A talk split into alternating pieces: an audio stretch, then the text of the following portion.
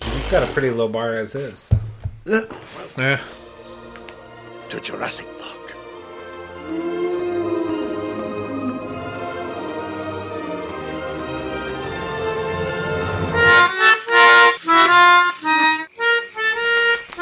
Hey everyone, welcome to the podcast. I'm Matt Montgomery. I'm here with Trevor Brady, and you know who's missing once again? Jason Greenwood, who is apparently working. That poor sap. How are you, Trevor? I'm good. Is that all you have Oh, I'm, to say? I'm enthusiastic to be here, as you can tell. Yeah. Maybe I'll send you home and do this. on I my own. express my enthusiasm. Oh, good. So that's a genuine in expression of enthusiasm. Hmm. Silence. No, I'm joking. Yeah, no, I'm excited to be here, Matt. This is episode thirty, which is uh, A larger number than we probably thought we'd ever get to no. I think we'll get to hundred. when we started. Oh yeah. No, I thought we'd Like- get to like a thousand. when we Like started. ten minutes before we recorded the first episode, I was like, "This will be great if we get to like five. Oh yeah. That'll be a success." We got to five in five weeks. we did. Maybe and now we're six, at thirty, actually. which is great. Yeah, we've missed a few weeks. We apologize for missing the last two weeks. Last week Did we, we miss had a one week? two weeks ago. Remember, we talked about this. Did we? whoever we played right before San Jose, that's who it was. Oh, and we used all the. We used all the San Jose music, Oh yeah. and then we played Chivas, and we didn't do anything after Chivas. We were going to do a Chivas preview on Tuesday, oh, and then we yeah. didn't. and then we thought, well, we'll just do our regular Thursday show. And then we're like, well, playoffs the And then- implications better on Tuesday. And we did. We're like, oh, we'll do it Thursday. And No, what happened to Tuesday was you were out of town, oh yeah, no, it's out of town Tuesday before Chivas. which is the Tuesday we're talking about. Yeah. It's a Tuesday in question. Yeah, I was in Los Angeles actually. What an ugly city. Disagree. And then we were Got a lot going of to do cars Thursday, upstairs. and then something happened, and it didn't happen. But anyway, we do apologize for missing weeks. Trevor apologizes. I don't. I am Matt already already. apologized, so he would have to take away his apology. I take it back. All right, Matt takes his apology back. Um, and anyway, we're back this week to preview the playoffs. We're not going to talk about Chivas because, well, we're not going to talk about the game against Chivas. Yeah. We will probably mention Chivas throughout the show, but the As- game as is a litmus test or something. the, the game is whatever. Like, Do you have we any won. litmus paper so we can do a I litmus test? Don't even know what litmus paper is. It's probably like a blue book. You ever have a blue book? I've had a Kelly Blue Book. Did you ever go to college? No, well, that's why you don't know what a blue book is. Uh, It's a sorry. Eh? book in which you take tests. Huh? Yeah. Like for classes. Classes are things you attend. I know what classes are. Oh. It's been a while, but I do remember classes. Oh, good. All right. Anyway, moving on. What's uh what's our first item on the agenda? So today, the broiler. Can we call it the broiler? What? Can we call what the broiler? The thing's coming up. no, is that a no? I, I understand what you're saying. We may be able to call it the broiler without I too much trouble. I just splashed water all over myself, trying not to cough. That was awful. Look at this. It's pretty embarrassing. I'm an embarrassing individual. Anyway, next up on the agenda. The season recap. Yeah, we're gonna Because do a quick- everybody's itching to talk about the season, right? yeah. The weird thing is nobody's really talking about the season we just had. And I know, like, What do you mean by that? you know, you'd, you'd expect a lot more introspection right now, and there's basically none. No one is waxing introspective about our season, and so I think it's our Well- responsibility to turn our eyes inward. I don't think anybody's waxing introspective on anybody's season, There, except for the teams that are no longer playing. yeah. No, I think it's important to to treat the playoffs as a discrete entity because I think you can have season success that's not necessarily tied to playoff success. I think there's a s- there's You think there- they're two different things? well, of course they're two different things. Um, there's a causal link between the two, but it's a weak one. It's not a strong causal link Okay. As soon as I figure out what the word causal means, of a related I'll to causes. argue. Now, now, good luck to deciding what a cause is, That's yeah, and not not that guy from the That's- Jello commercials either. definitely what I'm getting hung up on here. Yeah. Well, no, causes are a tricky thing. You should go to college and study philosophy. maybe. you will you will find that everything is confusing and the world makes no sense. It's it's fantastic. Matt, why are we here? I don't know. What are we doing? Well, we're going to the season recap. All right, season recap So we broke it into a few different sections. two. Th- four. There are four sections here, Trevor. Oh, two different sections of things to talk about, though. First, we'll talk. No, okay, okay. First, we're going to talk about the. I'm talking about like breaking up RSL's 34 game season. We broke it up into two sections. Two because that's kind of how the season worked out. We had Yeah. the pre World Cup section Yep. and then the post World Cup section, and they were both kind of drastically different, Kind of. but also had kind, kind of drastically different. of drastically different. That's that's a weird one even for you, Trevor. They're almost They're almost entirely different, so not entirely different, so kind of similar. you. You are almost able to say that they are entirely different. Anyway, No, I am perfectly able, just I don't want to. it would be incorrect to say. There you go. Anyway, so pre World Cup, we had one path of the team, team. The team seemed to be going on, and then everything changed with the World Cup and post World Cup, and it just to me it seemed like two sides of the coin. Yeah. If if, I If can our- if- use that, If our cliche. season is a coin, it one had side, two sides, and one was pre World Cup, the other was post World Cup. and there is a small intervening time, wh- which we will call World Cup. See, I suggested we break it up into those three sections, and then you said no, we'll just do two. Uh, because I think like there's there's enough overlap there. The pre World Cup I would say includes the World Cup.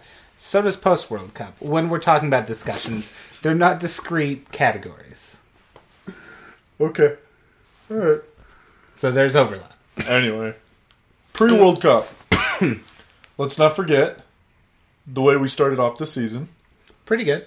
Not bad. 12 games undefeated, Twelve games undefeated, six wins, six draws. which so is certainly tied tied a the record. regular season record. And certainly there were a few draws that should have been wins. Yes. Uh, in fact, probably four of them, Right. three or four. At least three. Uh, and and you know, we we had reason to worry. Uh, but at the we same knew time, that a we- loss was coming. oh yeah, but at the same time, we were you know happy to have gone that far. Uh, with Kyle Beckerman, Nick Romando in the side, we were undefeated. Yes. Which All season? no Just po- just pre World Cup. pre World Cup. yeah. Uh, it was only once they left that, that we lost. Now we did come up against a Seattle side that was playing very well at the time, uh, and coped better without you know with with World Cup absences than most.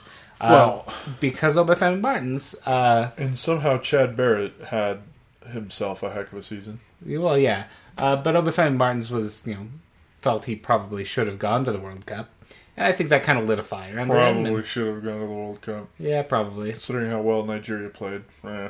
yeah, that well, yeah. Anyway. Yeah. Yeah, so so that loss to Seattle, uh, it felt like it was coming. Um, but at the same time it, it stung. And that ends, I think, like that match is where I would draw the line for the pre World Cup stage. Yeah. I would end the pre World Cup stage with that loss. we kind of hit reality with that loss. Yeah. Post World Cup I would say is the reality era. Okay. I'm not gonna actually say that. Uh, Let's continue calling it the reality era. no, let's not. Okay. Uh, but post World Cup uh, was after we came back down to earth a little bit, uh, where we understood that we weren't as good as we thought we were, and that's some that's that'll be a recurring theme through this post World Cup stage. And it kind of there it, the post World Cup stage, like what you said, it was we kind of saw the signs that were there in the pre World Cup. Yeah, Like there were signs during the pre World Cup. in And those we three or were- four games where we dropped point. There were signs there that we weren't as good as, as our record showed. Yeah. We weren't as good as a twelve game undefeated team. yeah. I mean we managed it, but On paper, we were as good. Yeah, uh, that's a good way of putting it. On paper, we were as good, but in reality, on the field, we weren't. There were there were warning signs. We weren't as good. There were Yeah. there were signs, and those signs became realities. Okay, so in the what were second part of those the season. signs, and like what what caused us to go through that stage of dropping points? Because I think the post World Cup era, era uh, section is also marked by a propensity not to drop points in those situations. And that's the interesting thing. It Yeah. seemed like there were warning signs, but we fixed those warning signs but then other things started happening um, that caused us to lose. Yeah, well, and w- we didn't deal well with absences. We didn't deal well no, with we injuries. really did not deal well with absences. I mean, it was It's hard. it, it was night and day the difference between this team without Ramondo and Beckerman and the team with Ramondo and Beckerman. I mean, It's bound to happen, right? Sa- losing Sabarillo at the same time too yeah, was also big, but I mean, we coped decently well without Sabo for most of the year. yeah. Oh yeah, and and Sabaria's absence, I think, like gave us an impetus to try to rotate our front line and to build our front line a little more. Now that I have some thoughts on, of course, inevitably, and Shocker. I think and we'll talk about them later. Three of our strikers underperformed, and we might quibble and quabble a little bit. Quabble, quibble and quabble. yeah, quabble, quabble. yeah, a little bit about like how like whether Robbie Findlay truly underperformed, looking at the season as a whole. Uh, but I, I think we we can say at least during this stage, once he came back, once he started getting minutes again, uh, when he was basically you know when it was plot to Findlay regularly, uh, we can say he probably did underperform there. Yeah, probably. Uh, but we can say almost Garcia, Devin That's, Sandoval. that's about as underperformed. sarcastic as I can say that. yeah, probably. Yeah, He good job. definitely underperformed, but we'll get into that a little bit later. But but to make it relevant to what we're talking about Yeah. now, that our strikers like kept rotating and we underperformed in that regard is interesting to me because our midfield scored in, at a greater clip than usual. Yeah, but We, I we think, scored I think a good that's, number that's of goals. one of the bigger differences. At the beginning of the season, it kind of seemed like defensively, we had warning signs. Yeah. Didn't have any issues offensively. We could score goals left, right, and center. Yeah. It seemed. Um, and then as soon as Sabarillo left, and as soon as Beckerman left, our midfield and our forwards, I mean, scoring goals came much more difficult. Yeah. Um, our defense It's was gonna happen. defense was probably it, it. It didn't get worse. Yeah. If anything, it improved, but it might have just stayed evens. Yeah. But with the midfield, the midfield started producing more at that point. But even the midfield producing more did not make up for the complete lack of scoring from our forwards. Yeah. I mean, Plato was Ex- the, excepting Plata, of course. Plato was the only exception to that. But when you have what three or four, three other forwards that got significant playing time during that, Yeah. that didn't score a single goal throughout that whole period. Well, maybe Garcia did. Maybe it was after that period that we're talking about. But anyway, they just there wasn't anything there, and I think that's probably what what marked the post World Cup. It's This that stage of the Period. season. Yeah, was just a complete, not a complete breakdown offensively, but just off- offensively we weren't clicking, and we Uh, I don't Kinda even know if it failed was to get that offensively back. we weren't clicking. It's that our our strikers found scoring incredibly difficult for some reason. Like everyone Would you except say- Plata forgot how to score. because they weren't clicking. I don't think it's a case of the team not clicking because our midfield was moving particularly well. Uh, our our strikers were good in build up play. Okay, so there just wasn't a final product. Yeah, and I think for me that's where our strikers underperformed this season, excepting of course clearly. Plata. Uh, but I think in, in build up, I think they were actually better. I think they're better than they've been. Yes, I, Trevor. Hmm. I would be interested to see s- the the chance created stats yeah, and I, during that portion. well, and it, build up doesn't necessarily translate to a chance created stat for everybody. Possession stats. Oh yeah, and we could look at possession stats, but the but those moments aren't going to be easy to differentiate from moments of just plain old possession, like in different areas, right? All right, so Mr. Stats, I what do like stat stats. would we look at to provide evidence to support that theory? I don't know if there is particularly a statistic Yes, there is. to provide evidence. Which, There's got to be. I don't know. Like it would be an amalgamation you're- of statistics, you're- not like one discrete statistic. You're eyeballing this basically. I think you have to with something like this because it's a judgment call, like about the way they performed. Okay. and about the times they performed in. And you could look at like like you know pat you know distance and passing to a goal, like like three passes to a goal or two passes to a goal, and that's what I mean by distance, not like kilometers or meters or I yards hope we're or not going feet. kilometers to a goal. Well, you could like 0.01 kilometers. Okay. Yeah. Uh, uh, but like the the relative uh, number of passes between like a goal, and I think we could look at that, uh, but it would We be haven't, obviously. it would be very cumbersome. Like I don't have those numbers. At hand. Pointless? Uh, Use that maybe word? I wouldn't use pointless. Nothing's pointless. Everything has a point. Okay. We'd learn a lot, uh, All right. and we we'd be able to talk about it with a little more fluency instead of just spitballing this. I think that may or may not have been true, but at the end of the day, what matters is scoring goals, and we weren't doing that. I think we we were doing that as a team. Here's Not- a question. Okay, not near of the two parts of the season, pre World Cup and post World Cup, we were not scoring goals nearly as well post World Cup as for, we were pre. for, uh, a small portion of a portion of the season. I think we actually recovered that just fine, Perhaps. and I think that that maybe four to six weeks post World Cup, uh, that's where we saw those problems. Which was to be expected. and you saw a lot of teams actually had had drop offs in performances from uh, players that went to the World Cup, uh, MLS teams at least.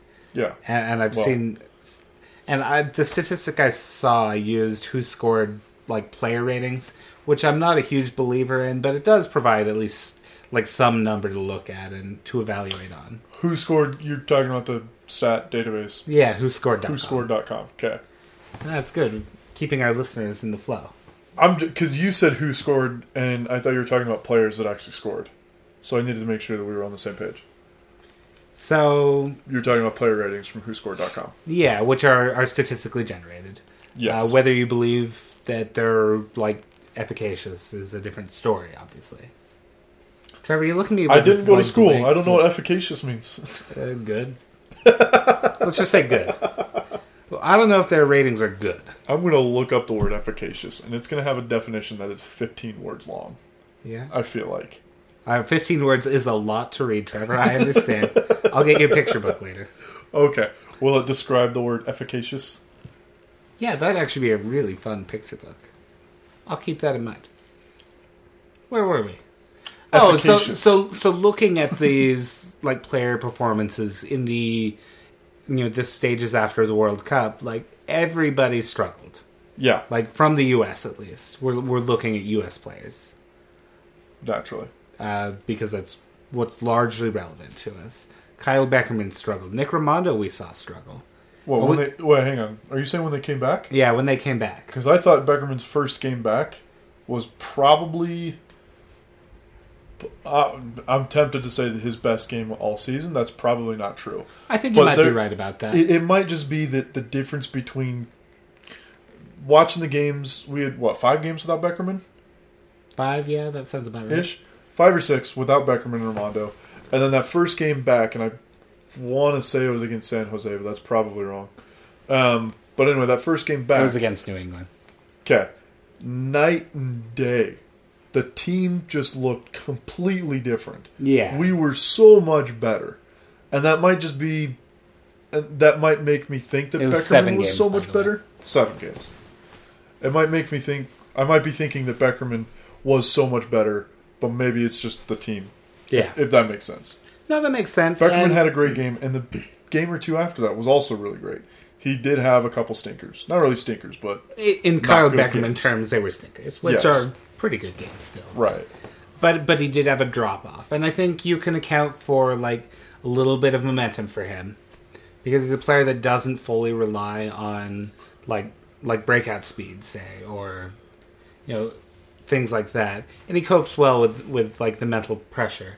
But even at a certain point, like the the wear and tear is going to get to you, and he struggled a little bit, and then came back, and I think he's done really well these last you know eight weeks of the season. Yeah. Uh, and I think you saw that with a lot of players. And so I wonder how much of our our drop off, even after they got back from the World Cup, is just naturally like them getting back into the routine of things because it's a hugely different routine. The pressure is incredibly it's- different.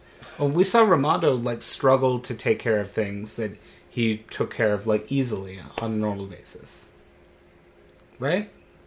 Yeah. And- and sorry, he- I'm I'm He didn't even play in the World Cup, no, I didn't. But but but this It- sort of it's- training day in day out. but that's a really It's hard grueling. thing to quantify. Is that the word I'm looking for? Yeah. It- It's it's a really hard thing to know.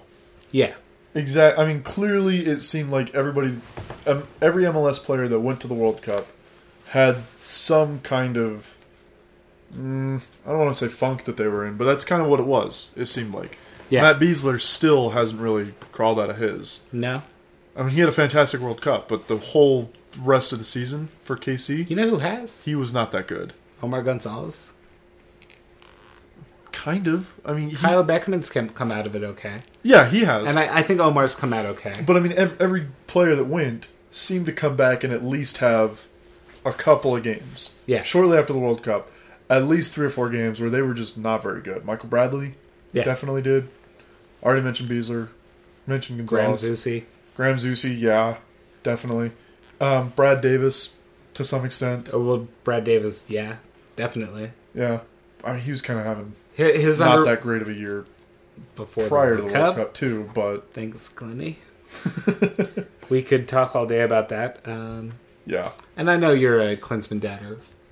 Klinsman, what? Doubter. Not a doubter. I just don't like him. Oh, I'm. I'm. That's I've- not true. There are a lot of things about Klinsman that I do like. I think he's great at, and I'm glad. Part of me is glad that he's our national team coach, because I do think that there's a lot of things that he is definitely doing better that a lot of other possible options would have done. Yeah. But yeah, there's a lot of Klinsman that I really don't like and I don't agree with. Yeah. And Okay. we so, can talk about that, but not today. yeah. So let's move on from that a little bit. Let's talk about the last like six weeks of the season, Okay. uh, where we didn't play as well as we should have. Playing No, against and- teams like Vancouver, team uh, Chivas. We could talk about Chivas all day. uh, I'd rather we not. Let's not. Um, the last six weeks, we had pretty much everybody back from the World Cup, back from injury. Oh yeah, well definitely. Uh, I mean, I'm talking Sabo specifically. yeah, People, I mean, Beckerman and Ramondo were out of their World Cup, whatever World Cup funk they may or may not have had. yeah, Sabarillo was back from injury, yeah, and that's pretty much it. yeah. I mean, we, we had everybody. Wow. Well, not everybody. John Sturzer being a notable exception. And no, I guess we had Balchin for a little bit there. Yeah. I'm just trying to think. Jordan Allen, we didn't have for most of the season. And anyway. he would have been so useful at certain times. Yeah, you would think so. Yeah. Uh, anyway, the the last six weeks we that's my point. We should have done better. There wasn't there. We didn't have personnel excuses. We didn't have um, tired excuses. Yeah. hungover from I thi- from World Cup.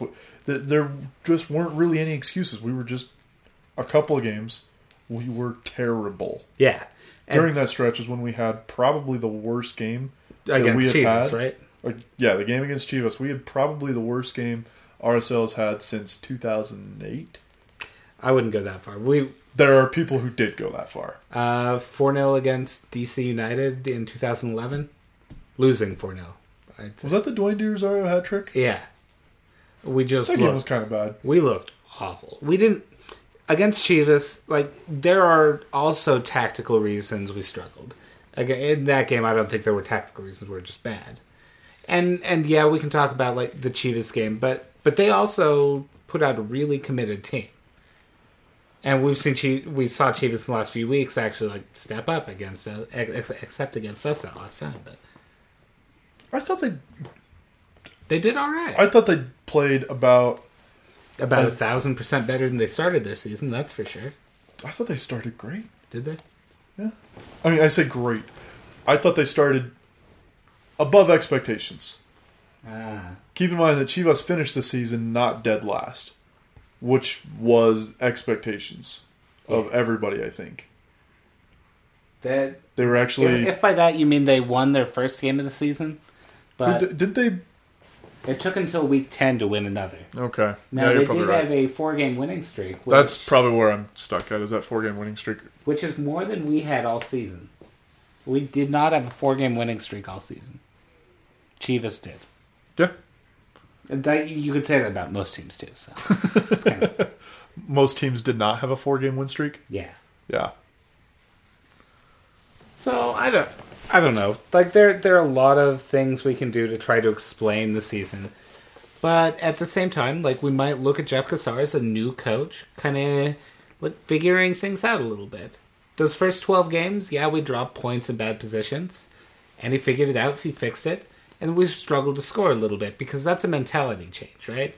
Yeah, but it, I think it also, and it, this is really lazy, and I get that, but there's I think uh, a part of that that's just generally being MLS. Yeah, You know what I mean? Like, i it's a very difficult league for a lot of reasons yeah. to analyze or break down or, or give reasons for. well, there's Why, why did we lose to Chivas the first two games one 0 yeah. The the second one I can explain. The first one, not so much. But at, at the same time, like RSL, I mean, we finished third in the West, and Chivas was, was last in the West, right? Or was it San Jose? San Jose was last in the West. Yeah, yeah, So the eighth team, we lost. We dropped two games to. yeah. Like We th- win those two there- games. There's we win a this- lazy way to explain that, and it is Yeah. it's MLS. That kind of stuff happens. yeah, You but know what I mean? it- it doesn't And- have to be, No, it, it doesn't have to be, but and and I don't think it's actually that good of an explanation for those games. it's not. For But- games against teams in the middle of the table, yeah, that's fine. Yeah, like it's MLS. We lost to Vancouver. That happens. But it's MLS. We lost to Chivas. This season was not a great explanation. no, it's not. I guess what I'm saying is the season as a whole. Yeah, when you just look at it generally, there was a lot of games that we dropped that we shouldn't have. There was some games that we won that we shouldn't have. yeah, It, like I said, it's not the right explanation, but it Yeah. kind of feels very much like a hard to explain or hard to pinpoint. There's Yeah. a lot of factors that go Oh, into yeah. stuff.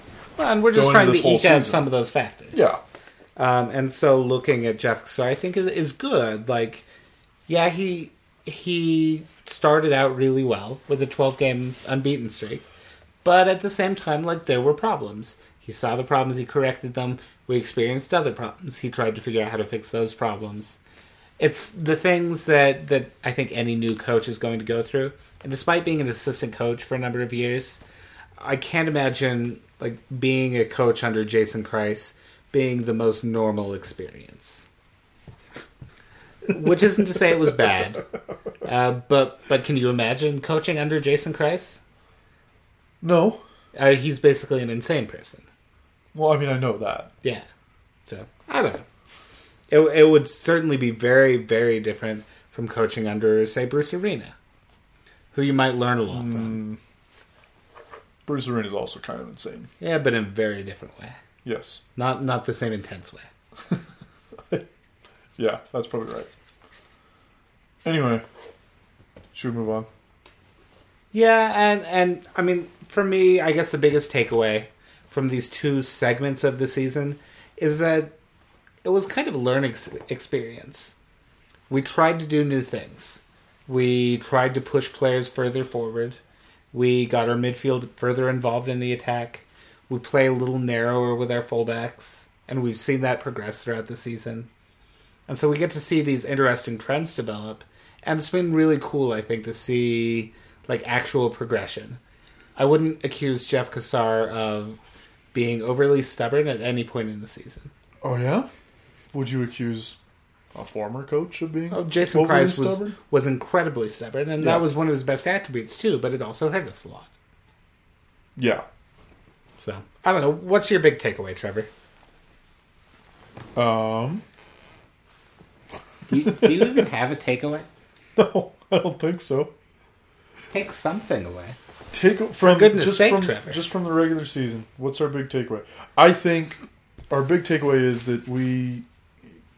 It, it's just consistency. Yeah. We've seen a lot of change from last season to this season. We've seen a lot of change from the beginning of this season to the middle to the end of the season. And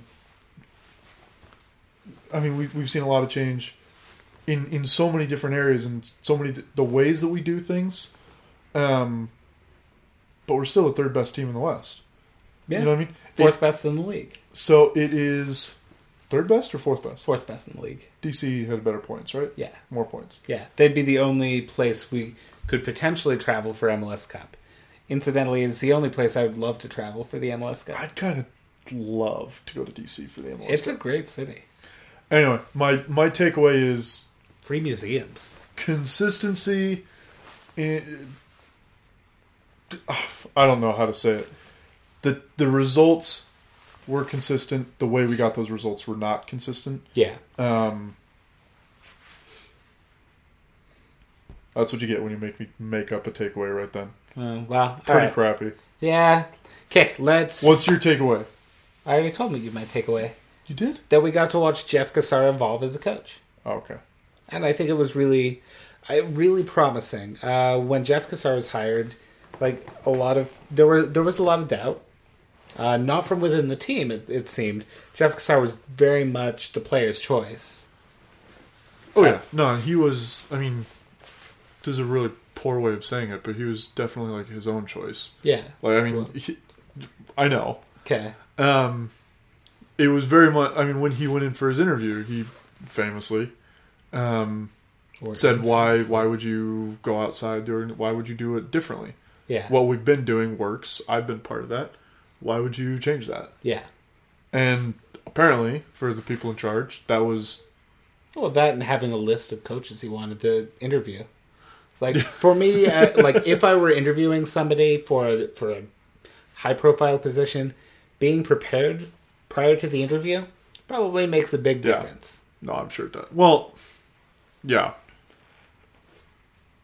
yeah. I'm, I'm not so sure that Robin Fraser was not prepared. Oh, I know. It's just a contrast. Yeah. I'm I'm kind of creating a straw man here. You'll pardon me. uh, let's talk about underperformers first. Do we And want we'll- to take a break or no? no, no, no break. No break. Okay. Uh, then Wait, we'll talk- underperformers? underperformers first. Well, then we'll talk about breakout players, and on a positive note for once. That's a good idea. So, and and there's something I really want to bring up, and it's just like burning my tongue. What about underperformers? Underperformers. So, we've pinpointed prior to the show. We pinpointed four underperformers. This is the part where we're not making it up as we go. I know, isn't that weird? we three of them are strikers: Olmes Garcia, Robbie Findley, Devin Sandoval. Yes. I'd like to talk about them first because I think they did well at the beginning of the season, right? Uh, No. Except the injured ones, which actually was Robbie the ones that Findley, didn't Devin play. Sandoval. Um, okay. So anyway, who did, so who of those three did well at the beginning of the season? Omar Garcia did okay. He didn't score, but he did okay. Okay. Yeah. But then we go back to the age old doesn't really matter. I think. If your forwards are not scoring, does it really matter if they play well? yes, absolutely. I mean, kind It- of. That if your team is scoring, that and your forwards aren't scoring, So there's there's a caveat. there's a caveat. Uh, your team has to be scoring for that to be an okay thing. But they, if they're creating, like that's good. See, but that's just it. I I, I have a hard time wrapping my head around that because to me, there's The team is the star, Trevor. I know the team is a star, but there's specific jobs for the people on the field. Forwards score, and if your forwards are not scoring, they're not doing their job. The way I look at it is this way: you can say it's okay if they're not producing goals because we're getting goals from elsewhere. yeah, What if we were getting goals from elsewhere and Olmes also tacked on ten goals this well, season? Oh, that'd be awesome. That'd be perfect. That's a, a best case scenario. Right. So if your midfield is good enough to produce a whole bunch of goals, Yeah, you want why your can't your forwards to forwards score more also too. producing goals? And why why is that okay? And, and that's that's just Yeah. it. It's not for me. I- I- Forwards need to score. Well, goals. there's a reason we're we're targeting them as underperformers, but I don't think they were dismal. they weren't. There's nobody on this team that was truly dismal all season. Isn't that remarkable? We well, had we had we're some also dismal. the third place team in the in the West, so yeah, we're not really gonna have a whole Hey, lot. we of did dismal really well when players. we were, when we had Arturo Alvarez, and he was dismal. yeah, but he also played like four games for his total. I think he played like 14. Okay, well, I'm looking it up, Trevor. I know you are. I'm gonna finish. Am I gonna finish my point? What was my point? I don't know. Did you have a point? Wasn't I having a point? You were having a point. Ah, look at that. Stealing my thunder. So we can talk about the forwards and like whether they should be scoring, whether like whether it's okay if they don't necessarily score if they're contributing in other ways. Uh, we can talk about confidence, but one thing that I would I would pinpoint is that we had a striking coach change in the middle of the season unexpectedly. Okay. Do you think that makes a difference? Yes and no. Then then yes. Here's the thing: when did Ole Miss start scoring goals? Before or after the change? I think it was after. Yeah. But did only Finley immediately score after. his only goal? Well, that's a little unfair because he didn't play the first half of the season. Yeah. But but that sort of thing is disruptive. That's that's all I'm saying. It is, It's- and, and it's what I'm disruptive. saying is, based on the evidence, it was disruptive in a positive way Yeah. because our forwards started scoring more goals. Another thing I might look at is Well, that, our underperforming score forwards started scoring Yeah. more goals. excuse So me. I, I guess it's either a positive or a non-factor. Yeah. So let's let's go through them one by one. Olmes Garcia, I think, struggled to score, right? But he also struggled to get regular minutes. Olmes Garcia is of the four. I think he's the least. He might be the least deserving to be on this list. I think he he found He, he, minutes. he was definitely difficult an, to he come was by. definitely a, an underperformer. If we had to pick four underperformers, Yeah. I think he's on the list. yeah But I still think he had a decent season for a second-year player yeah in the he league. had all right an all right season for me. He he And definitely that's the thing. did not None of score our enough perform- goals. none of our underperformers had a bad season. Well, Devin Sandoval. Should we talk about Mm. him now? He did not have a good season. I wouldn't say he had a, a purely bad season. Going His- back to Devin Sandoval, since we we not going back, we're still talking about. him. What am I talking about? Going back to last year, Yeah. I think part of what made Devin Sandoval really good for us was our deep run into the Open Cup. Mm-hmm. Yeah. He was a big part of that. Yep. Is us not having any kind of run in the Open Cup was that perhaps detrimental to Sandoval's season? Oh yeah, or to was Sandoval it just simply and to that Garcia Sandoval and to like was the- not very these good? fringe players like that need time. They need time to develop, but they're not going to get time if they're not scoring regularly, right? Right. But they're not going to start scoring regularly if they don't get regular time. It's a paradox. Eh, I mean, like it's uh, you know a catch twenty two, I guess. Yeah. Like, h- how do you handle a scenario like that? The answer is USL Pro. You buy a USL Pro team.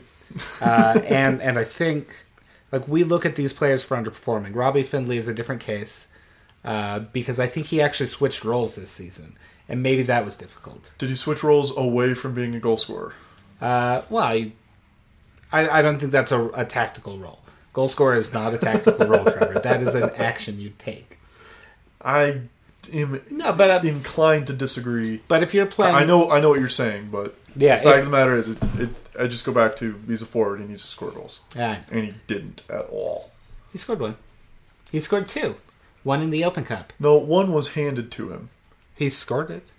We see lots of players handed goals and they just screwed up royally, Okay, right? no, Robinho. we see it. Oh, okay, we see it happen occasionally, and sometimes it happens more often to others, Like or more Robinho. often than others, like Robinho. Yeah. Jeez, why'd you have to bring that up? I just wanted to give you a little I'm just hint. so glad he's not with uh, me on Arturo Alvarez had 16 appearances, 8 this. starts. over two years, One year. one year. Yeah. All right. Uh, where were we? Robbie Finley. We're still talking about underperformance. Yeah, we were talking most recently about Robin. So, Finley. so when he's playing with Plata, to accommodate a Findlay Plata setup, you cannot play Plata and Findlay in the same role, right? As as players jutting out wide, as kind of free role players, because that's where Findlay's generally excelled is when he can just run off the back, you know, run run through the back and and be this little speed demon self. I think he's actually lost some pace. I'm I'm tempted to make the argument here, and I'm not really prepared to make this argument that you totally can have both of those players doing that Yeah, same role, and But just in a ve- and just forget the Sabarillo position. Oh, it's it, he didn't even play for me the Sabrio position. He played. He was a lot more, Sabarillo than he was Finley, Oh yeah, he was a central player Yeah. instead of a wide player. and and I would make the argument that you can have two guys that just are speedy up front and have them play as speedy guys making runs, stretching the defense up front, and, And not not- rely on You know when you can't play that? what. In a When- possession oriented team that keeps the ball in the attacking half. Or in the attacking third. Like See, if those okay, runs are supposed let to be me- behind the defense and the let me- let me defense tell you is where that I'm- far back Where I'm coming from here, I look at a team like Vancouver. who and- play a fairly deep line. They're I'm looking at offensively. Yeah. They are pretty good offensively, and Yeah. they don't really have a hold up central forward type player. That's I mean, true. they they have players that kind of do that every now and then, Yeah.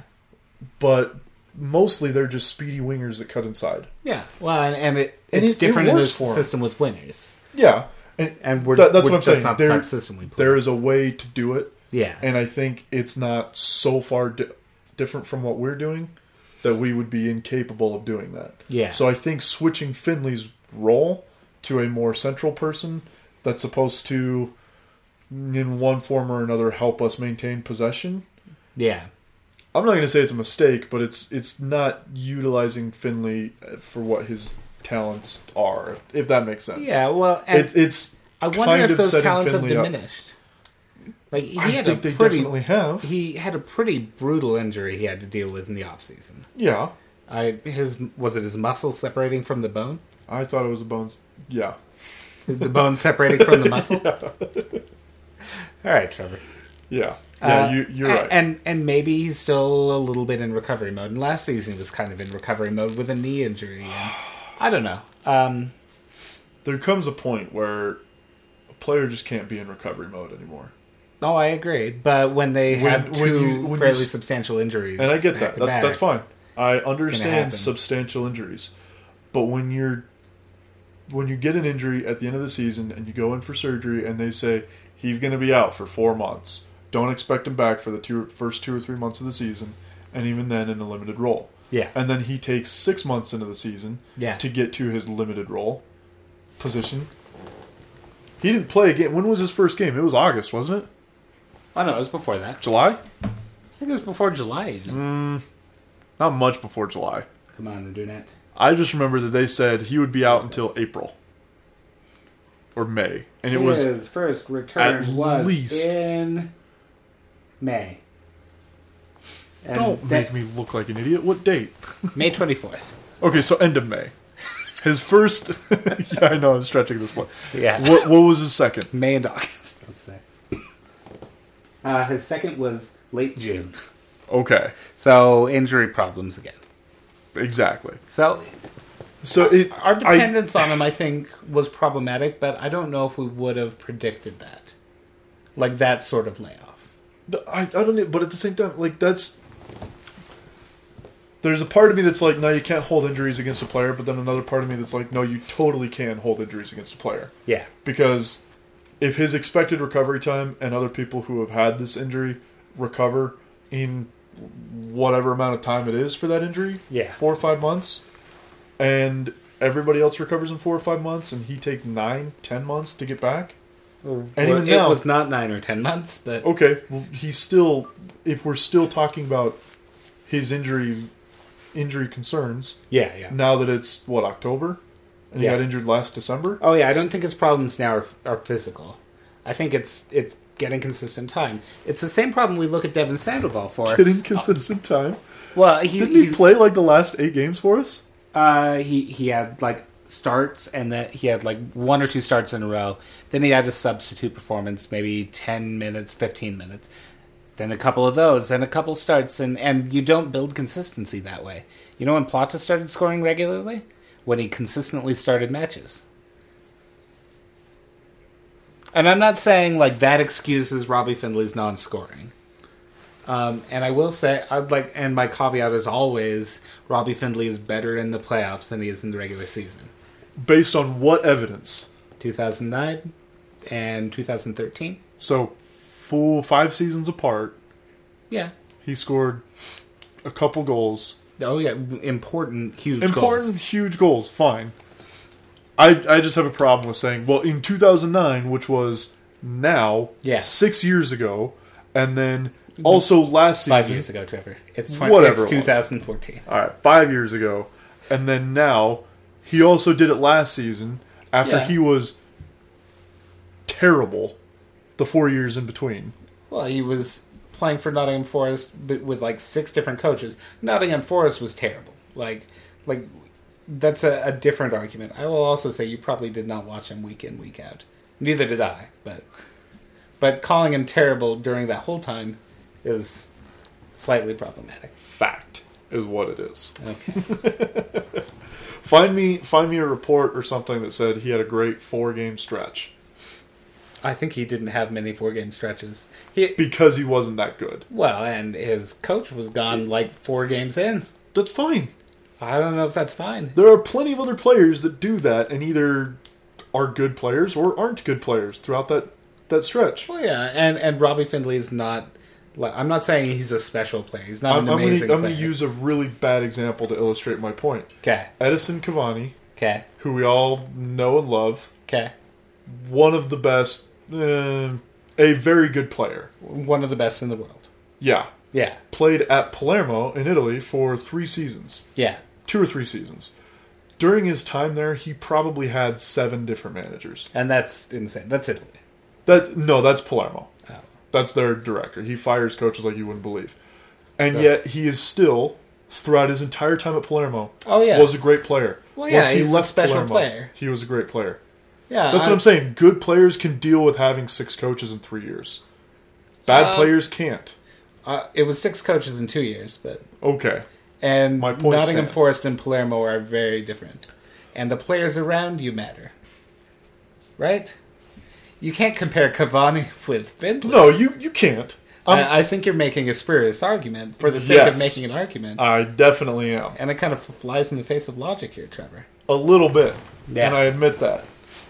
And My and I point think is, you're if he using it was a- as like if- this argument against Findlay, but there's like this this inherent bias that's like Clearly, there's an inherent forcing bias. you to make these awful arguments. I'm not really, obviously, a fan of Finley. I I think I gave him a real good shot last year, okay. and he was decent last year. Yeah. Great in the playoffs. Yeah, great. all about that. Yeah, This season, He's not been good Uh, mediocre. at all. I'd say he's been mediocre for most of the season. All right, he's been mediocre. Yeah, He's been mediocre, but he has not lived up to expectations most of the time, and he has Yeah. never ever exceeded expectations. The only time where he even came close to exceeding expectations is when he scored against whoever he scored against a couple weeks ago.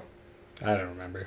Whoever it was. When he got his his solo single season goal, and the only reason he exceeded expectations was because at that point I'd given up on him scoring a goal this whole season. Yeah, So the fact that he scored one goal was exceeding expectations. yeah, yeah. I mean, he didn't have a good season. I think we agree on that. But But the playoffs are coming, and he's definitely going to step it up then, oh, he historically based has. on what evidence? I gave you the. Did he already? evidence. Ha- did he have a pretty good season in 09? Yeah, he had an okay season. Did he have a pretty good season in 13? He had an okay season. Would you say he had an okay season this year? Yeah. No. I would You- say he had an okay season. You'd say he had a bad season. Would you say he had a season where he scored, where he, where he looked threatening in front of goal? A few times. He didn't finish particularly well, but he was What- threatening. He was in good positions. That's what threatening in front of goal without scoring is, right? Okay. Being in good positions. All right. He's an underperformer, and he's the worst. Not the worst. Wow. He is, I think, the person that underperformed the most. And maybe that's because of the expectations that we had of him at the Okay. beginning of the season. He was the furthest away from his I think expectations. those expectations were unrealistic then. If you expect a player to come I back from a expected him- serious injury, I expected And- him and, to like- score goals yeah. at a half decent pace. I would have Okay. taken one in four. Okay. Not one in how many, how many appearances did he have? Uh, 16? 14? 14? 16, 14? One in 14 or 15. Oh, yeah. not And he did not nearly score enough. I agree. but Good enough. there are other factors to consider. there are other factors, and he was a much better player in the build up and in possession Yeah. and in all that other stuff. And I'd say, like, The stuff that you think makes him a good player yeah. this season, he, he was good at. Yeah. I'm not saying he wasn't, Yeah. but his his He was a job- better choice a lot of times than Garcia, and a better choice a lot of times than Sandoval. Yes, And he's a lot better in the air than I remember. yes. So, All right, let's move on from strikers because we've exhausted the topic. Uh, let's talk about Oh, we didn't Luis talk Gil. about Sandoval at all, did we? No, we talked about him. You- We talked about him second. How he just didn't get consistent minutes. Yeah, that's right. And Okay. and I think we see that problem with Garcia. We see that problem with Finley. None of them made themselves first choice, and that makes it really hard to get consistent minutes. And that's down to them. I'm not trying to say like Robbie Finley was amazing, and he didn't get consistent minutes uh, despite being amazing. Um, none of them grabbed a great opportunity, and that's the reason they didn't get consistent minutes and I just can't wait for USL Pro because that'll help solve a lot of these problems. All these young guys that finally need minutes. Well, Robbie Like Finley, Finley. Well, but trying to get other players in the mix there I know. like, oh. d- diminishes minutes. I'm sorry. I, I All- should not harp on Finley nearly as much. I sound I'm- like the postgame show. Yeah. And I don't like sounding Who, like who the blamed postgame Finley show. for matches he had like is Didn't injured appear. for, just not involved. Period. And I, I don't Uh. want to sound like the postgame show, and I apologize for, for doing so. Yeah. Speaking of, we should get some of those guys on the show. I think it'd be fun. I don't think so. All right, fair enough. Some of the callers. no, some of the, the hosts. Why not? Well, that'd probably be okay. Yeah, we'll talk about it. Um, anyway, moving on from the strikers because we have definitely Yeah. exhausted that. Okay, let's talk about Louis Gill, Who, who was our, our other underperformer? yeah, and Is this another case? Because this is what it is for me with Luis Gill. Is this another case of us setting the bar at one spot and him just never getting there? Because Uh, that's I've complained a bit about Luis Gill this season, and it's not that he's again just like with the other three. It's not that they're bad players or that they played poorly. It's just that they didn't play as well as we'd hoped. yeah, Gill did not get as many minutes as I hoped he would get. He didn't start as many games, didn't score as many goals, didn't get as many assists. And that's because at the beginning of the season, I thought Gill was a six goal and eight assist player. well, and And he, There's there's he- evidence for that. An improvement over last year would have been around that. yeah, Uh, for me, it's he just got pushed out. no, he, he definitely did. Like we found a player who fit the role better. Luke Mulholland fits the outside of the diamond better. Whether he's a better player or not, I Louis Gill will probably be a considerably better player than Luke Mulholland will ever be. I don't think there's too much controversy in that. I, yeah, Lu- Louis Gill Yeah. has has amazing potential. yes, still, and also, even though he's been a professional for four years, Five years. five years, he's still what twenty one this year. Yes, he's not even 21 yet. He's 20. Is he twenty? He's 20. So he's he'll, still- he'll turn uh, 21 into the playoffs. Uh, so hopefully we make it that far. November 14th. That's right. Okay. So yeah, he, he- we've heard about Gill's potential, and we've seen Gill play a lot over the last two or three years. Yeah. and it's just been more and more. I mean, when we Yeah, got he Gill, played 30 games last year. yeah, when we got Gill, it was all about Gill's the future, and I think we're all just waiting for the future to be now. Yeah. When realistically, the future is still probably a year or two away Yeah. before he'll really kind of hit that age where he he either makes it or he doesn't. You know what I mean? Yeah. He either realizes his potential or, or he won't. Um, part of it ha- um, depends on what we do with Javier Morales next season, if he takes a, a diminished role. Because if you want Luis Gill playing in that spot and Javier Morales is still with the team, like he'll have to step back a little bit.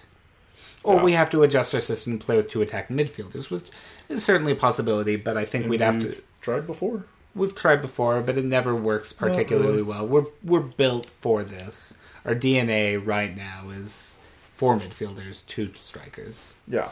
and you can't s- you can't easily support two attacking midfielders and two more defensive midfielders without creating huge gaps Right. uh, that that you can adjust for depending on how you build your team. But team building is something you Well- do at the start of the season, not in the middle. And it would take not really a drastic overhaul of our team, but there would be player if we were to do that, Yeah, there would be players that would be left out. yeah, a considerable number of players. But anyway, no, I. That's what it is for me. Is there's expectations of Gill, fairly or unfairly, that he just didn't really meet this season. I think they were And- fair expectations in some ways. But I wanted to see him play well. That's all I wanted. I, just, I didn't I, for me, like he could score goals, he could not score goals. I just want him to play well. He hasn't really done that, even when he's scored goals. He's had games here and there that have been good, Yeah. uh, maybe some great games, uh, That's- but a lot of just kind of middling games that you just you look back on. You're like, well, Louis Gill was there. I'd give him like a six. I'd give him a That's- six point five. He's been okay.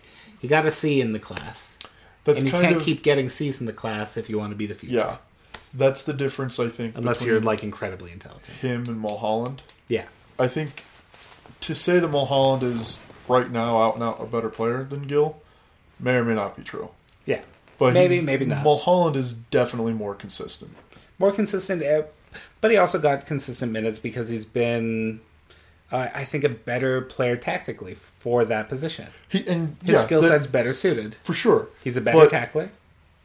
Uh, he's a good passer, and I'm gonna go off on a slight tangent. Uh, no, I'll save it for Luke Mulholland's section. Okay. I, yeah, and Mulholland is better built for that position, and that's been Gill's problem for the last how many years we had Gill and Morales on the same roster. Yeah, Gill is behind somebody who is far and away better than he is right now yeah, at his actual position. So you got Just to get has a to keep minute learning. somewhere, and that minute somewhere pushes him out somewhere else. And now we've got somebody who's better for that position than him, yeah. and far more consistent at that position than him. Yeah. So I don't know. It's a problem when you're. That's the problem with being 20 years old. They've got people, or they'll bring in people that are just better than you. No, and he's um, Javier Morales is the heartbeat of this team. Yes, I've And- been. And it's the same thing Kyle Beckerman is like. Yeah, Like those two players make the midfield. yeah. Without the without those players, like it just it doesn't work.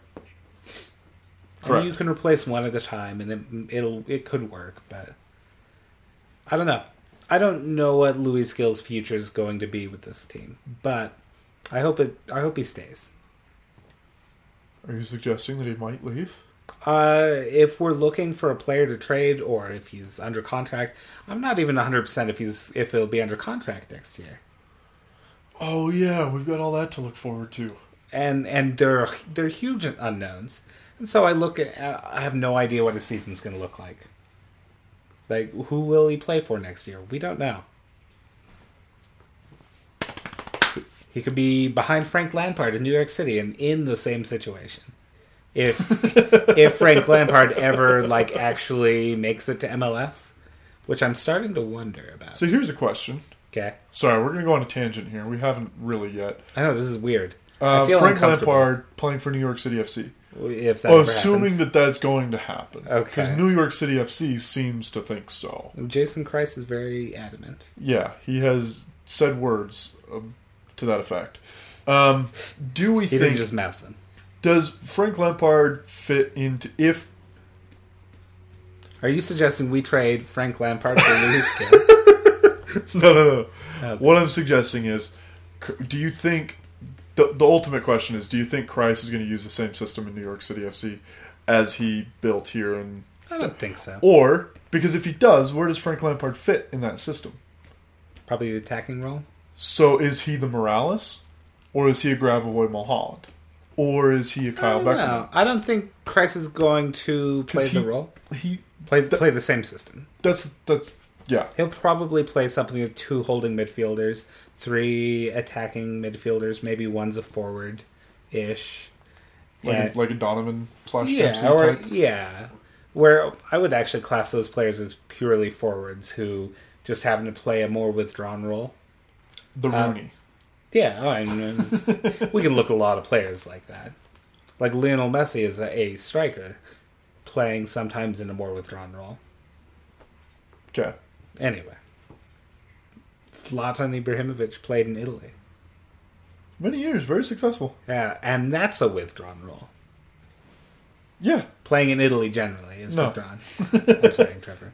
I, I'm saying Get rid of tactically, yeah, he was he was withdrawn more often than not. Hmm, well, I I wouldn't know. I didn't watch. well, that's your loss. I did sometimes, but You Hmm. not missed his uh, best years often. as a player. Hmm, his glory years. Not that they're over by any means. Yeah. How old is he? 34, I think. Thirty-four. 33, 34.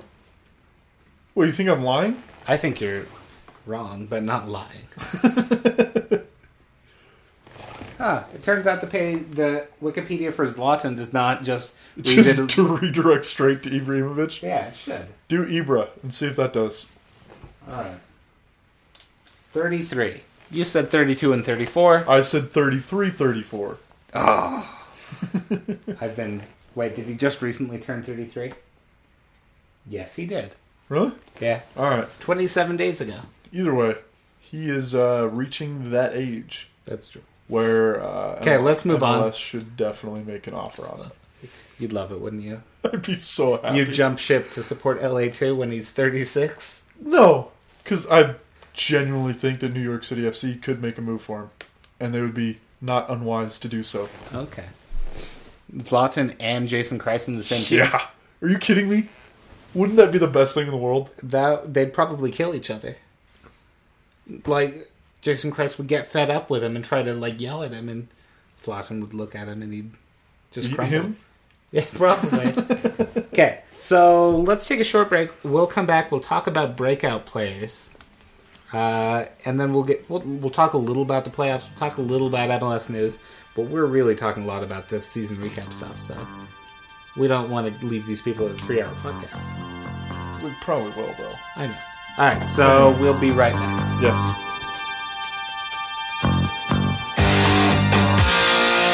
All right, Trevor, get off your phone. I'm already off it. All right. I was off it before. I'm just putting it in my pocket. I noticed your phone isn't broken anymore. yeah, that's because.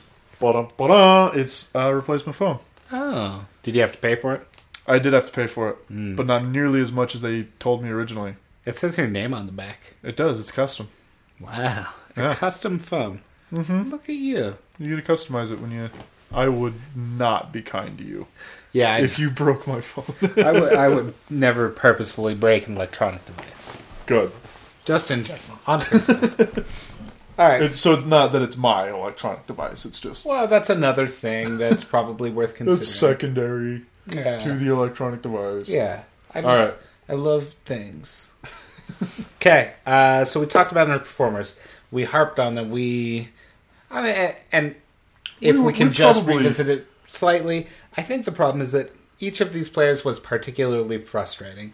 Whether you think they performed up to expectations, below expectations, whether the bar was too high or too low, they frustrated us. We, we were probably a little bit too harsh on him. Let's be honest. Yeah, well, Well- probably, but I'm apologizing for being so rude to Finley, all right. but yeah, no, you're right. and, They- and they're they all were frustrating. particularly frustrating this year. So uh, that we didn't have more players who were frustrating all year is good. It was a good sign. Yeah. We had Like I said, players, we, had when players we- like Nat Borchers who frustrated a little bit when he had a couple of bad games in a row. like three. yeah, well, yeah, and I, I think he recovered just fine. He's been great. Yeah. he's been fantastic. Yeah. We had Chris Winger who had a a, a run of poor games and frustrated, and I Yeah. think he's been doing all right. Actually, I think he's been really good last few Lately, years for sure. Yeah. um, you know, we, we can look at players, you know, across the team. Romano had some bad games and recovered just fine. we didn't talk about that, but well, I mean, we kind of mentioned it with the World Cup hangover Yeah. stuff, but Yeah. Armando. d- Mm, never mind. We'll talk about it later. He had a little section of underperforming and then went back to his usual self. Uh, and then had one of a few of his best games of his career. That might be a little bit, Uh, maybe. yeah, uh, they're they're in the discussion, and you're not crazy Sure. for putting them in the discussion. But let's talk about some players that didn't frustrate us that were so much, at least. that One were, of them actually. Uh, we'll go in reverse order here. that were de- what's the what's the word I'm looking for? Uh, I don't know. They were demanding, they were demeaning, demoralizing, who's on this list? demasculating. Players that were they, they were they were pleasant surprises Oh, for me. All three of these players on the list, not so much that one, yeah, but the first two, I didn't really expect much at all out of, and they blew me away this season. Okay, so let's let's start with Carlos Salcedo. He's he's the one that I pointed out as kind of expecting to have a pretty good season, kind of. Yeah, and, I, I don't think I expected him to get as much playing time yeah, as he did, but I did expect him to be a decent player because we saw that last year. yeah. Okay, so He got So he decent- wasn't so much an unknown quantity. he, he Quantity? Yeah. Commodity. quantity. I think I asked this earlier. Yes, he did. so here's the thing: he didn't get a lot of playing time early. In No. fact, Aaron Mond was pretty regularly selected over him. Looking back, nobody knows why. Well, eh, Mond had a couple good games, Like one. and and, the, and you know, I think he he's- played like four all season. Let's look. yeah, let's look it up. He didn't play much. Yeah, I really should just print the, the season guide, Really the should. media guide. Yeah. Eh, Anyway, Yeah. It, it's up. How many games did he play? six. Six. So not that many. Yeah, he got minutes, and then he had uh some stinkers. Uh, and you can say like he's young, he's is not playing regularly. One, you know, pretty bad game we can understand, and like let's persist with him, and you can't just drop a player after one bad performance. And then he did it again, yeah. uh, and I then wish you could drop a player after one bad performance. Yeah, well, I don't, it's not wise if you want to keep a team happy and Yeah, keep yeah. a team growing. Um, and then he had, an, you know, and then he was, you know, the only. We had Salcedo and Mond for a game, right? I think so. At the end of the game, and uh, like again, it was it. He got kind of. He didn't do particularly well. yeah. Um, But that, yeah, that was and Beginning of the how was season, Aaron that- Mond on under under our underperformers? because we totally forgot about him. He had a. He didn't have a forgettable season. He had an awful season. We tried to forget him. Yeah, And I did forget about him until you just now brought him up. Hey, he had no yellow cards. So th- Can you believe that? that's a wonderful stat. Ten fouls in six games and no yellow cards. How many red cards did he have One. in the regular MLS season? Yeah. We had some really bad games for the reserves, too, where Carlos Salcedo continually impressed. Yeah, again, it, it- just going back to, I just remember at the beginning of the season going, why is Aaron Mond over? He Yeah. must have had a completely ridiculous preseason that I didn't see. Yeah. Did you not watch preseason? Uh, No, I mean I, I watched it, but I okay. must have. What I'm saying is, whatever he did in preseason must have impressed Kassar a lot because I didn't see it Yeah. in pre. I saw the player that I think he is a, a decent defender. Yeah. He's honestly probably not an MLS defender. He might be. He he might be sooner or later, but now I think he would really. It's only benefit- 24. 24 is like just starting to reach the age where you should start to get to be a consistent defender. He's definitely the type of player that I think would USL Pro would do wonders for. Yeah. He where Made Carlos very Salcedo. well. Here's the thing: Carlos Salcedo keeps getting pointed out for like, uh, here's why USL Pro would be great. I actually think he will s- would do better staying with the first team, and He his, would. his minutes will be less consistent. But he's actually shown a really great ability to step into those situations. Yeah. And let's not harp on Aaron Mond too much because this is really about Carlos Salcedo, It is. why he impressed us, despite getting having fewer minutes. Chris Schuler is fit most of the season, after all. yeah And Schuler Borchers, uh, understandably, is our first choice setup. yeah Uh, but Salcedo, when called upon uh, in those moments, was really good. consistently all year. Consistently. Uh, he's been off with international duty fairly often. He's missed a few games because of it. Never any that like really hurt us. almost missed a game, but then didn't. Yeah, came back because the thought of playing P- Aaron Mond in defense was not a good one, apparently. Yeah. And that's that's got to be damning for Aaron Mond. well, I mean, not to go back to Herman, but he kind of did it to himself. Oh yeah, yeah, but but that that to me is that's death knells when you have no central defenders on the bench. Uh, you and Aaron Mond is fit. Like In that. theory. That's that's not a good sign for one's time at a club. Yeah. And I think he can be a good defender. Anyway, Well, Carlos Salcedo. Yeah. Okay. We'll, we'll stop. I talking hope about we Mon. keep him long term. I've got points to make by him, because but- he's been really good. He's been good at left back. He's been good at right back, and primarily he's been good at center back. I And remember when he played left back. left back might have been a reserve game, Probably was. but Also, he played defensive midfield a lot last year in the reserves. yeah. A little, I don't know about a lot, some. It seemed like every time I watched the reserves, he was playing center. Yeah. He was playing the Beckerman. I, I'd say actually most of them were probably at center back. We just didn't get a chance to see most of the games. And you are probably right about that. Yeah. I would trust you more than I would trust me with Okay. that knowledge. But All right. I do remember watching at least two or three games where he played that center defensive. Oh yeah, and he midfielder. did play it sometimes. Great. I thought it was fantastic. Yeah. Uh, Uh, fantastic for a reserve team. Um, and I wouldn't necessarily be super comfortable with him with the MLS first team playing defensive midfield. no, but- he definitely he he's a different sort of player than we want for that spot. yeah. We want s- we want the best of both worlds. If we could merge Carlos Salcedo and Cole Grossman into one player, that's optimal. Yeah. You know, he'd have really good hair too, and not that weird. I'm, I'm just thinking of Carlos Salcedo's hair right now. yeah, his toupee. His uh, Waldo Faldo haircut. I don't know Waldo Faldo. Family matters. Okay, That's much more your speed than mine. Not really your speed. Your time era. Yeah. wait, who was he friends with? Steve Urkel. No, Urkel. There's Urkel, and then there's the, the older brother, and I forget his name. But the, I remember the older brother. the older brother with the flat top. Yeah. He had his friend Waldo Faldo, who had a very similar haircut to. I'm gonna look this up, All right, go ahead. But anyway, and then we're gonna watch Family Matters, all right. or as I called it as a kid, Urkel.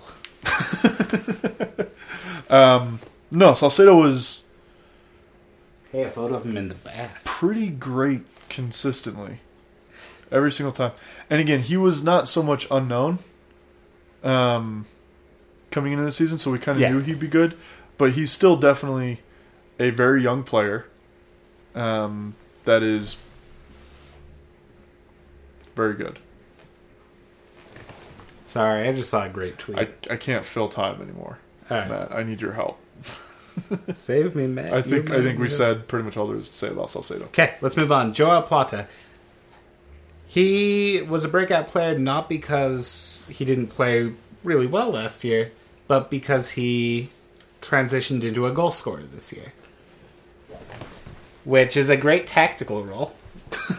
but but seriously, uh, Joao Plata took it more on himself to score. score goals and it turns out He's really he's good at it. really good at it Yeah.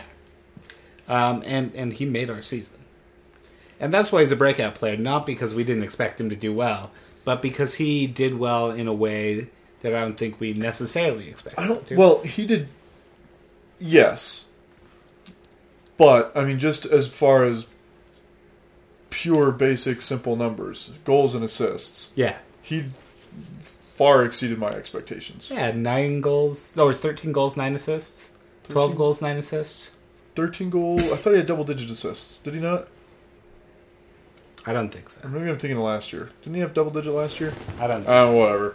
Anyway, a high number of goals and a high number of assists. Um,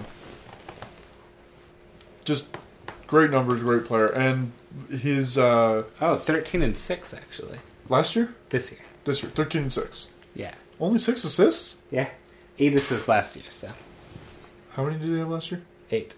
So actually, he he had two fewer assists is all, and our strikers weren't performing well, uh, but he scored significantly more goals. That's that's just he's really cool. If I really like him. oh, remember when we were talking about um, if Finley had scored ten goals along with our midfield scoring all the goals, Yeah, he would have sixteen assists.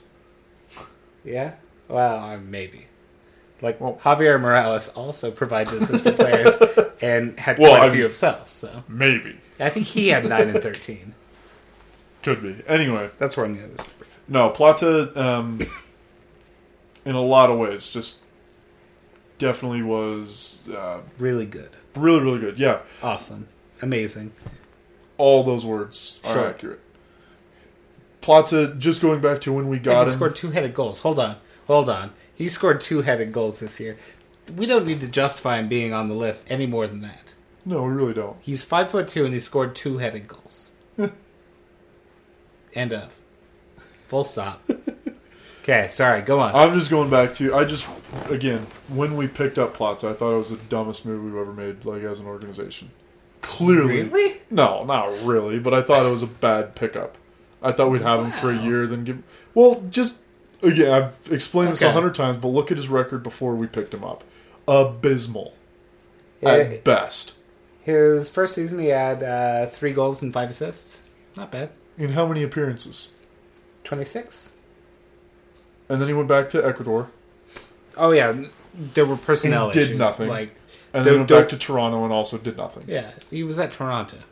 Yeah, I, I know there there's reasons for him not being a good player, but I thought he was going to be a bad player for us. And last season, he was not a bad player for us. Not at all. This season, he's was an quite even good. better player for us. That's true.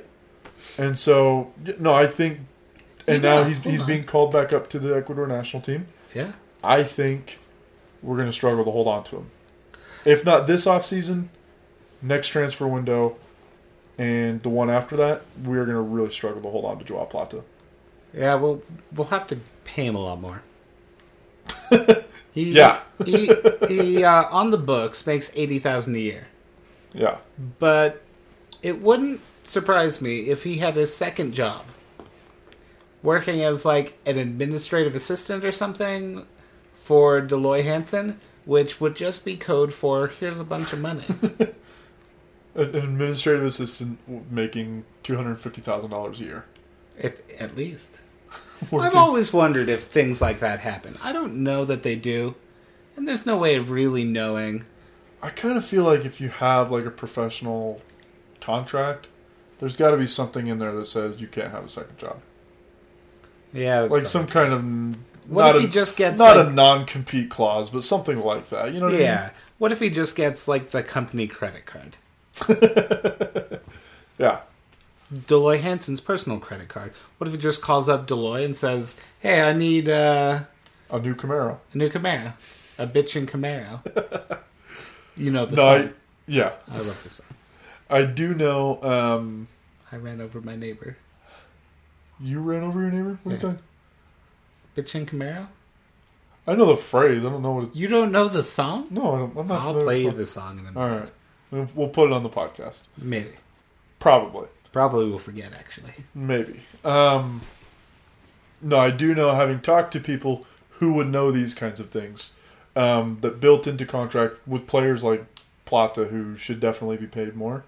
Um, they have things like that. Not like the company credit card. Oh yeah. is at their disposal, but they have ways of paying them a lot more. they than have ways 80,000. of making them talk. yeah, and the problem is they can't just simply say, "Oh yeah, Joao Plata is only making eighty thousand, and then build in bonuses that make him make four hundred thousand Oh yeah. because they have to be approved by the league, and the league only lets you get away with so much. Yeah. with a salary cap, but Yeah. yeah, he he will have to be paid a lot more than he is, and I think I- the- I'm certain he will be. I think he will definitely be one of the biggest benefactors of the new CBA that we come up with. I wouldn't be surprised if we pay him like four hundred thousand under the new CBA. That'll be like ten million flat. It won't be that, but if I'm wishfully thinking things, we're also going to sign. Can, can we go on a tangent for a second? Yeah. Dream CBA situation Okay. as far as salary cap, um, DP number of slots, and DP salary cap hit. Yes. What's yours? I don't What, know. dream, dream realistic scenario. What, what do you think are real numbers that we could actually see uh, five million. for salary cap? Yeah, with uh, DPS. Does it say at three? Uh, no, going for like five hundred thousand. No, Uh, I mean I mean DP slots per team. oh, Does it stay no, at it- three? Um, Or do they give us Yeah, four? maybe it stays at three with the with like the the lower limit substantially increasing, What lower limit? or so like you five mean the, hundred the, d- thousand. the cap hit yeah, increasing from 380, whatever it is? yeah, whatever it is now. Maybe it'll be like six hundred thousand. I don't know. So if it's 600,000, let's say, Yeah. five or six, what does Sabo make right now? Like Is it three five? fifty, three four hundred. I thought he made like 450 or five. No, What does Morales make? uh, about four hundred. Morales is like just barely over. Uh, he is actually more over than Sabaria. Okay. I believe, but I'm not. 'Cause I thought certain. I thought it was Sabarillo was significantly over, not significantly over, but over Yeah. comfortably, and then Morales was just barely over. Yeah, w- uh, like we can talk about it, but we still don't. Like this doesn't tell us their actual cap hit. So, Sure. Does if it goes up to four or five hundred thousand, does Morales or Sabarillo no longer become a DP, Well, yeah, naturally. or do you think they just renegotiate their contracts and make them DPs again? I don't know. Uh, I think this is this is I think the last year of Morales' contract coming up Or does in, Morales in just retire? Hmm? 2015. Um, and I think maybe next year's his last year. I don't think there would be too much controversy in that. What la- next year? Yeah. I don't think so either. So I don't know. Uh, Sabarillo, it's hard to say. I don't know. They're they're huge unknowns. So I So don't know. if if if it goes up to five million and three DP slots at five hundred thousand apiece, yeah, let's say that leaves a I'm- I'm- lot I'm, of s- room. to I'm develop a team. struggling to think of a player that would benefit from those moves more than Plata. Um, Chris Schuler would be on that list. I mean, just like in general, MLS Oh yeah, yeah. players that are worth way more than what they're getting paid. Yeah. You know what it reminds me of? What? Freddie Montero. What do you mean? He How- how his, do you- his first year in Seattle, he was paid. I think it may have been the developmental salary. stop moving the table. I'm trying. Uh, his second year, he was paid like 400. No, I- he wasn't a It DP. couldn't have been. but- It couldn't have been a developmental contract because he was. I thought they pulled him from a Colombian team. that doesn't mean you can't be paid a developmental contract. I thought it meant exactly that it did. I thought developmental contracts were specifically for non-professionals. I don't think so. I, mean, The- I, I the could see him rules are- being like on a minimum salary, Yeah, he, but a he was developmental definitely paid. contract's different from minimal salary. Well, and they were different in 2011 too. yeah, but anyway, he was he was being paid pennies. Yeah, and then he he made a lot the next year, and then he was gone, off to Portugal. So Yeah, where he remains to this day, I think. yeah. Good for him. Anyway, that's Plato will probably make a lot more money, and hopefully eh, we don't just see him leave the next year. I want him to be here forever. Well, yeah. th- That's that's what I'm saying. Yeah, If teams are interested in him now or are going to be in the future, yeah, I mean, you got to know that teams will probably be interested in him in the future. Not, I'm, and I'm not talking MLS teams. I mean, yeah. European teams watching the Ecuadorian national team, watching him play, Of course. will be interested in him. Um, do you? Let me let me pose this question to you. Pose away. Say that you're expecting I'm um, expecting. Joao Plata to be worth I'm expecting a Joao Plata. to be worth a multi-million dollar transfer fee Okay. in a year or two. Um, okay. Say that on on his path. That's Okay. that's not too unrealistic, I don't think. Not necessarily. do you pay him buku bucks now in an attempt to um and give him like a, a huge fat contract keep him happy and keep him here or do you pay him reasonable money on the thinking that he will probably not be on the team in two years I think you pay him good money. like really good money to keep him here Yeah. You know who really likes him? deloitte One Mr. Hanson. Makes a difference. and mr hanson will probably pay lots of money to keep him Yeah. And right. Or be willing to. Oh yeah. And I I think like there's a pretty good chance we could keep Plata in the long term. Like he clearly really enjoys it here. Like this is sort of his new home, right? yeah Um, And I'm- he, he's adopted it. yeah So I don't I'm, know. I'm just thinking long term future here. yeah. You say long term, you mean like I mean four or five years. four or five years. Okay. Yeah. So in the next four or five We years. also have a remarkable line of keeping very good players. Yurimov Sissian aside, yeah, that's where uh, I go to. yeah, And, I- and Robbie Finley. yeah. Well, and Robbie Findlay was a was a case of of taking a good chance in England, and and Yeah, you know we can talk. But about we it. didn't we didn't hang on to him. That's my point. Yeah, Whether we wanted to at the time or not is another matter. Whether he wanted But to or not is another matter. 2010 MLS is also pretty different. Yes, for sure. And 2010 to 2015 was coming up. I mean, Yeah. So, um, we're It- on the up. in the next four to five years, Okay. you're going to have at least two, maybe three very hope, high profile tournaments that if he continues featuring for the Ecuador national team, he Yeah. will feature in. And Yeah. they will be the kind of tournaments where players will move around teams afterwards Yeah. if they have good performances. So if he's part of that Ecuador national team, and he's at Copa America, and he's at Copa Centenario, and he, then he's at the next World Cup in Yeah. 2018, which is okay, four years from now. Yeah. I was gonna say three and a half, but it's splitting hairs here. Yeah. It's three and three quarters, but who's Yeah. counting? So he's gonna have those three tournaments Yeah. potentially. Actually, who knows when the 2018 World Cup? Oh wait, that's Russia, right? Yeah, Ah, yeah, it'll probably be summer. They'll do that one in the winter. Winter in Russia. It's a good way to to win things. yeah. So Germany would not win that World Cup. assuming he's on those That teams joke's at, for you, at least Jason. at least for the first two of those tournaments. Um, you really think we can hang on to him if he puts in great performances there? That's why I said four years. So you think we give him up just before the World Cup? No, it, it would be after. But there, there are like huge amounts of assumptions there.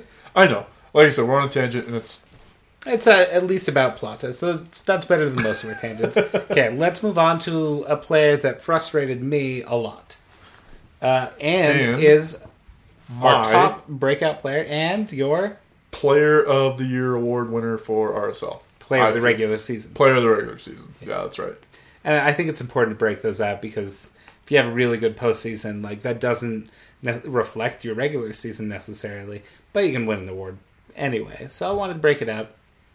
Uh, so we have those clear separations, and we can kind of evaluate what just happened Yeah. because we've got a nasal game a li- gaze a little bit. A Well, little last game was on a Wednesday, so we Anyway, had Browns um, break.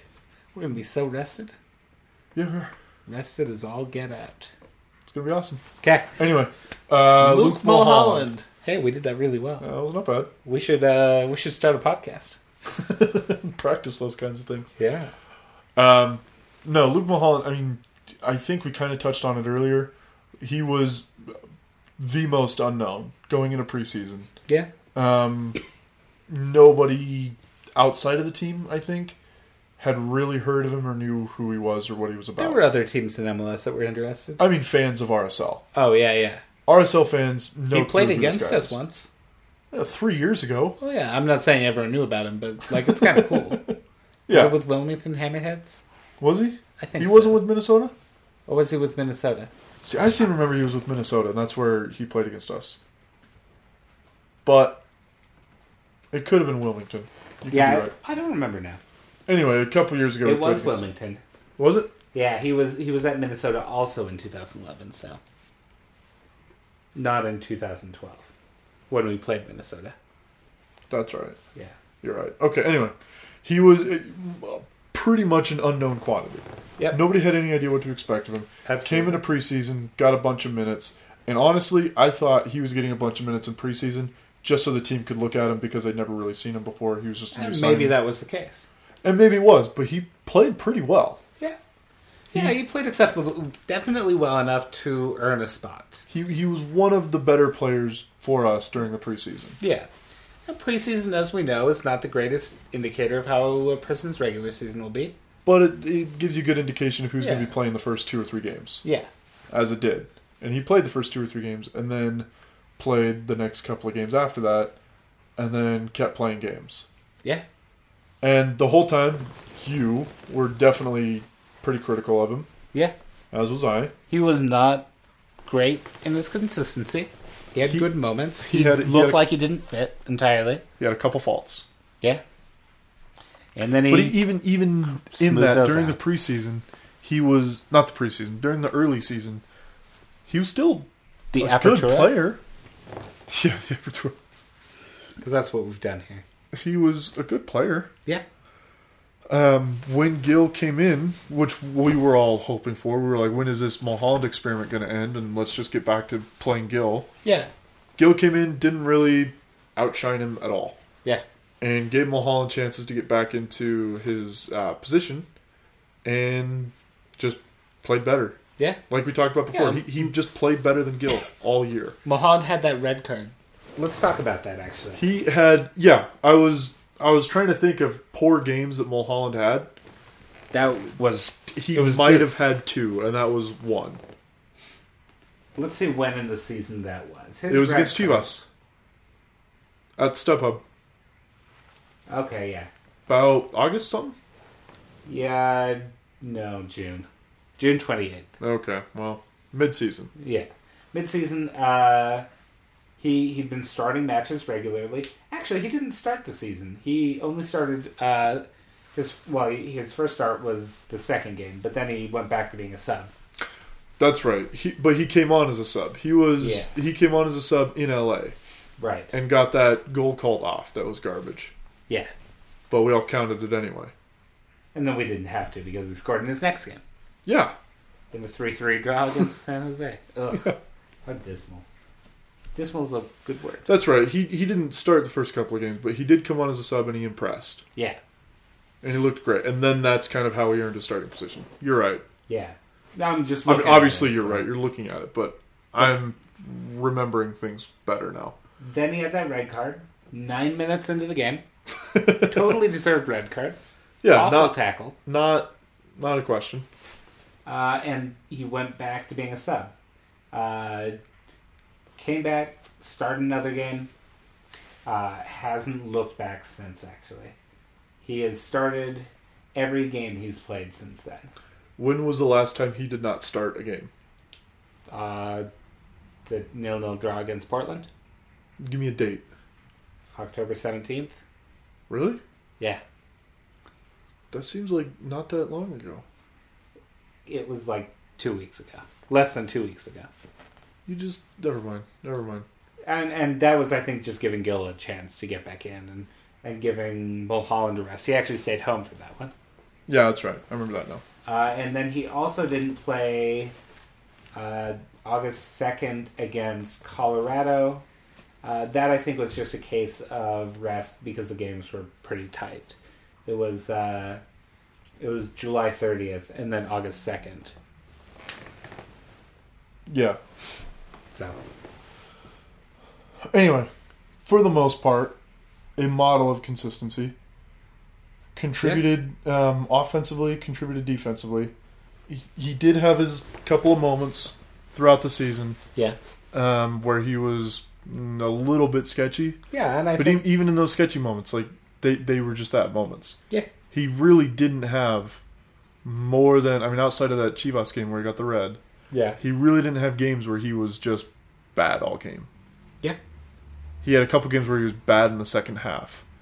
And, And then that he was start- actually my biggest criticism of him. And then he started having games where he was bad in the second half of the second half. and then he And then he kind of just figured it all out. Yeah. Uh, yeah, he started going 90 minutes regularly. How many how many goals and assists did he end the regular season with? Quite a few.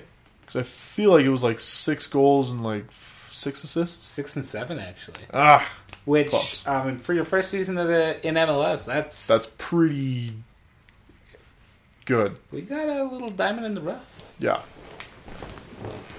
Turns out scouting is useful. turns out. Yeah, who'd have thought? Yeah, So, Luke So- Mulholland, clearly the breakout player of the season, uh, came in with no expectations. We're going to have high expectations for him next year, so hopefully he doesn't make the underperformers next year when we do this podcast in a year. Yeah. Because we'll definitely be that consistent. we will strive to be as consistent as Luke Mulholland. Our first half of the podcast season was a little shaky, but A little shaky.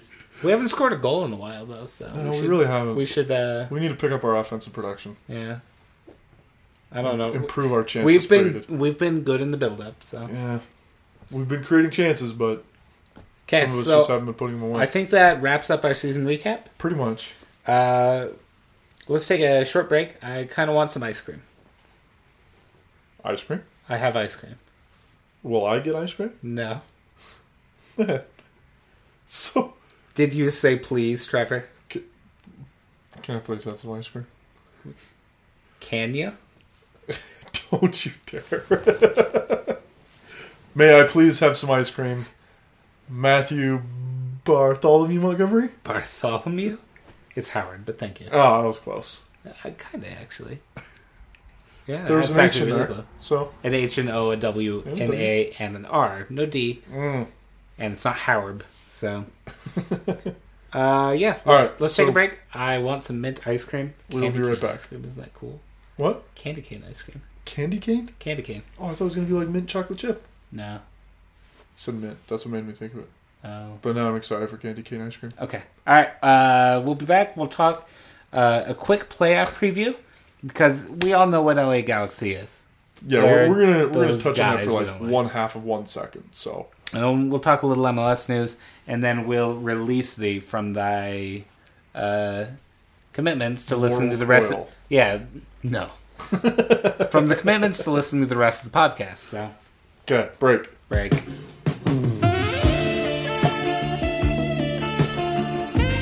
Okay, so it's just me now. Trevor has gone to the sink. You might hear that in the background. He is currently rinsing out his ice cream bowl. I'm I'm being a good guest. He didn't take my bowl though, so he's being a slightly good guest, but not a great guest. guest. He's being all right. Yeah. He can come back next time. he gets my vote of approval on next visit rights. He gets visitation rights. What are we talking about next, Matt? Uh, Trevor, they can't hear you. Yes, they can. What are we talking about next? Oh, they can hear you probably. Uh, we are talking about da, da, da, da, the playoffs. Uh, we're playing LA Galaxy Saturday. Um, there's a chili cook-off, which is also notable. I'm making a chili. It'll be far too hot. Uh, last year I used like eight ghost peppers. I think no, there were like six ghost peppers, which was not enough. Uh, Here's the and thing. so I have ghost peppers, uh, scor- Moruga scorpions, and uh, Naga vipers. Let me tell you something about the chili cook-off. Okay. There's two events that we do every single year. 'Kay. I say we like I'm involved. I'm not. I You go. it's section 26 that does it, right? Yeah. Two events that section Great people. 26. Great people. fantastic people that they put on every single year, and I look forward to them all year. And one is the brew ale, the no, not the brew ale, the homebrew, the re ale, Yeah. Brew Ale works. fantastic. Brew Ale Salt Lake. Anyway, uh, the re ale, which is the homebrew, which is always fantastic, great time. Yeah. And then there's the chili cook off, Yeah. and I think the the re ale's probably more fun. Not for me. Probably just 'cause it's- Making chili is Probably just because it's alcohol. But the chili cook off is fantastic, and I'm really excited for it. I was one of the few Yeah, there were probably like 15, 20 people who tried mine. that tried yours. Yeah. I thought it was fantastic. I am pretty sure I went back for seconds. And there was a lot of other chilies there that I definitely did not go back seconds for. Yeah. My my chili may not have had the most taste. or the Or most may- flavor. Definitely have had the most taste. Uh, but it was Flavor, probably not, yeah. But easily the spiciest. by far. And my goal is to make a spicier chili this year. Well, I'm really excited. I have some ideas. We'll see. What, the peppers? With my peppers, yeah. Something other than peppers to make it hot. Oh no. No. Spicy. What? No, just ideas on making the chili generally. Oh, okay. I think I'm gonna roast things more. Okay. Yeah. I'm, I'm not a. I don't make chili, so I only make spicy chili. Or like meaty kinda like okay chili, but not good chili. I wouldn't say I'm a great chili maker. I'm a great spicy chili maker. yes. Whether whatever the taste is, I don't know. It's just spicy. Okay, but let's Anyway. actually talk about the playoffs. Play in L.A. First leg here, second leg there. Yeah. The last five times RSL has been in a two leg series, and we have started at home for the first leg. We have won. That's a stat. I'm just facts. Facts only here. Yeah, uh, none of those have been with a away goals rules. So That's true. yeah, For some reason, I thought we had it backwards. I thought we'd been doing away goals the last forever, and then all of a sudden this year they were like, "No more away goals," and I was really excited. And then turns out turns out you could have been happy this whole time, but weren't. And No, now it's the I- way you Yeah. wish it hadn't been. I just I don't really like away goals. I don't know if they are particularly meaningful. Here's here's my problem with away goals, and I don't know if the, if MLS is actually doing it this year. My problem with away goals comes when you have extra time as another tiebreaker Yeah. or as the second tiebreaker, I guess. Right. So what happens is you have extra time on the second leg. If if the they're tied, regardless of away goals, or No, because it's away goals first. right. This this is why it's stupid because the second team gets a home field advantage, so it's not you lose that balance there. Yeah. because you get 90 minutes at one stadium and 120 minutes at the next, right? right. So you get that that kind of home field advantage. Um, on top of that, if it's tied, and the away team scores the first goal, then all then it doesn't count double. And I hate it when people say that. Yeah, you know, But what it means is that the home team now needs to score two goals because t- it- they need to score two goals.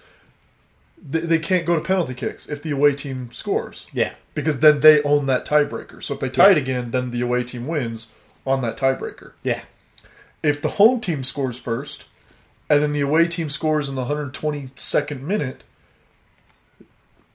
and ties it on The away team aggregate, goes but then, but then they own the tiebreaker, then they win. So basically, the home team needs to score two goals in extra time, yeah, period. Uh, or not concede a goal. Or not concede a goal, which is an option, I suppose. Yeah, I, But- as a fan of Italian football, you should be all for that. It's a stupid way to do it. Yeah, if you have extra time at the end of set. If you just go straight to penalty kicks, I'm totally okay with it. yeah, no Do one does away that. goals. Nobody does that, and it's stupid. That's what I'm saying. Okay, But anyway, hopefully away we don't goals have are to go a to thing. extra time. We just win like eight 0 on Saturday, and then sixteen 0 on Tuesday. Is it Tuesday? Wednesday? No, I thought it was Sunday.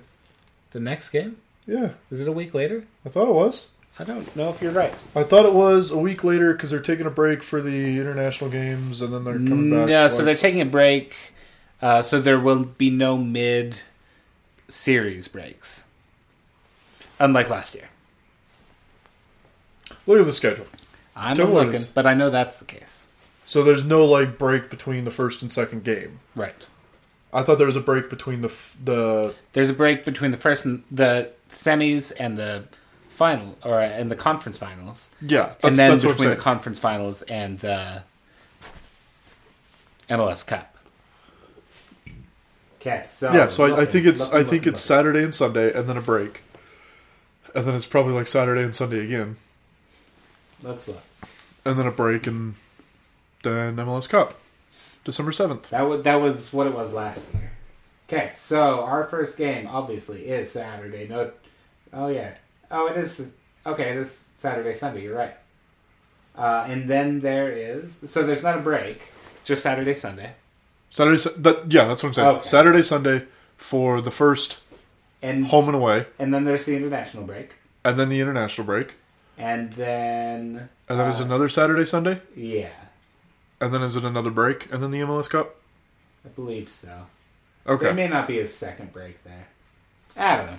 either way, it's Saturday, Sunday. We'll cross that bridge if we get to it. Yeah, we'll worry about it then. Which we probably will. Let's be honest. I hope so.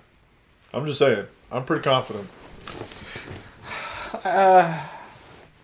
I'm scared. It's Landon Donovan's last two games. Yeah, so he'll probably choke. That would be awesome. but I worry.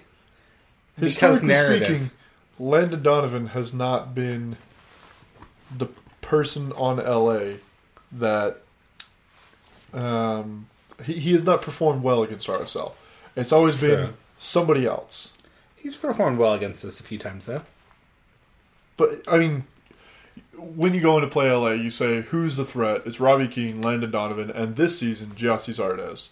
In years past, it was You're just delighted over that, aren't you? I'm not really, but you know, we'll talk about that later. Okay. Not really delighted about that. But in years past, it was Mike McGee or it was David Beckham, Yeah. you know, somebody else. But it was always Landon Donovan and company, Landon Right. Donovan and friends. But really, historically speaking, he hasn't really been fantastic against us. Yeah. I don't know how many goals he scored against RSL, but it's not many. Some. Some, Some. but not many. Yeah. Um, and Not as many as Robbie Keane, probably. Oh, Probably probably not. actually more because he's been there for a longer time, much longer time. During the time that Robbie Keane has been here, Yeah, less. true, probably. I'm fairly confident in saying that. I think Um, I think you're right, but I don't I don't actually know. Zardes scored against us earlier this year. Yeah, Um, Keane has scored against us a number of times. yeah. Um, Also, had a penalty stopped in the first game of the season. was it Keane that took that penalty? Yeah, Did Donovan take the next penalty that Ramondo stopped? probably. I don't know. feel like it was Donovan. Could have been Keane. But anyway, it, I, I just feel very confident. Even though the regular season, we were about as evenly matched as you could get. Yeah, Uh, they beat we beat them one nothing yeah. in LA. Then I think the next game was at Rio Tinto and we tied. Yeah. And then we went back to LA and they beat us one nothing. All right, that's pretty evenly matched. So one nothing, one nothing, one one. Thanks for making That's me how- feel happy, Trevor. How it's been through the regular season, but I, I just think we're a better team. I hope so. I mean, I That's know the the hope. regular season doesn't say that because they finished second. We finished. They Third. they finished second, well ahead of us. But if we'd actually beat Chivas, we would have finished ahead of them. So Yeah. And on top of our chances, besides our chances, I should say, they're going to be fantastic games. yeah, LA I hope plays, so. LA plays a style that is complementary to the style that we play. Yeah, it's really weird. It it's It's like the best matchup in MLS. it really is. You know, it- it- it's not it's like- a rivalry. It's not like Salt Lake Portland where it's all going to get clogged up. It's going to be open. It's going to be fast. It's going to you know, it's just going to be good. It, I'm it's like excited. Seattle and Portland, except with better defense. Yeah, with defense. yeah, with defense. yeah, Seattle Portland last year. 'Cause All of those games with Seattle and Portland last year were just great fun. that's With terrible defense, but great fun. Yeah. Okay, so some big news ahead of the playoffs. Uh, one, Mr. Chris Schuler should be back in contention, uh, and it's looking. Uh, Garth Lagway has said that he is ready, Garth Lagerway doesn't usually lie about these things. and if he is going to lie, he's going to tell the truth, but craft it in such a way that it's you'll interpret it incorrectly. But he pretty much said Schuler's starting this weekend. Yeah, and you don't say that if he's not actually going to start. Yeah. You don't say we're going to start our best player at center back. You might say that at forward, like, oh yeah, we're going to start Sabarillo and then start Jaime, like that. That tactically, like you could do some manipulative stuff Yeah. because you prepare differently. You don't, yeah, you don't. You prepare differently in your defense. You don't really prepare differently for center backs. No, you really don't. You, you do what you're going to do, especially Landon Donovan, Robbie Keane, to, and jo- you know Jossie Zardes. Is it Jossie? Gassie? Jassy Jassy. You would know. with a G. Well, I watched the video. So he talked a lot about himself, Ah, which is not unusual for him. I need What- to talk more about The, this. the video is actually about him, about how he needs to talk about himself less. Really? It was on MLS Soccer like a week or two ago. It was like a Giassi Sardes feature. Oh, It was talking about. You remember how when he like signed for the league yeah.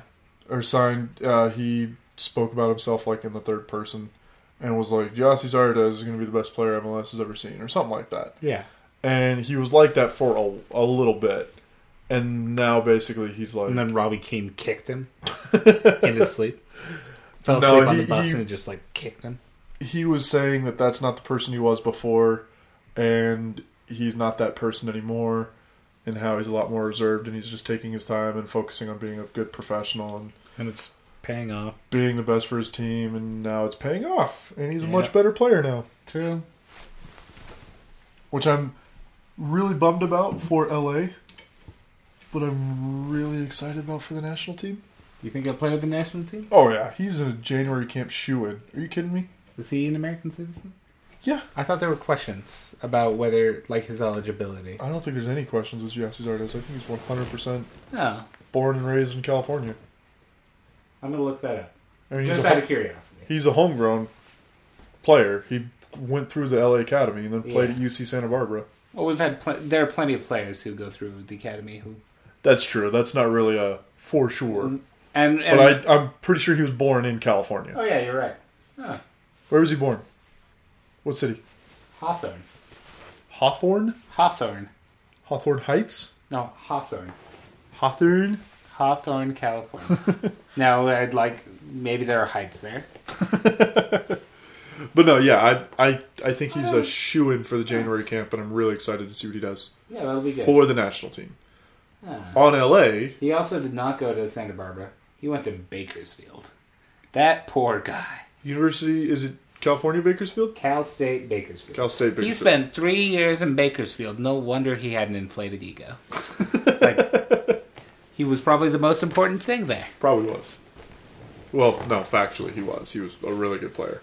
It, and I will say this: Baker is cooler than Bakersfield because they have the giant thermometer. That was broken last time. we Was went it through time. broken? No. That's depressing. A little bit. It was the world's largest thermometer. I think it was. I don't think it is anymore. Probably not. I think there's one probably in Dubai or something. Probably. No, it would make sense. All right. Spend money on something worthless. Maybe I was thinking of Darlington Nagby. Darlington Nagby has issues. He is technically right now currently only available for Liberia Yeah. and has shown zero interest in playing for Liberia.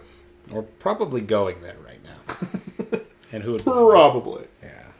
But no, he married an American girl and is working on getting his. From what I understand, I think he's got his green card. How old is he? He's like 24, 25.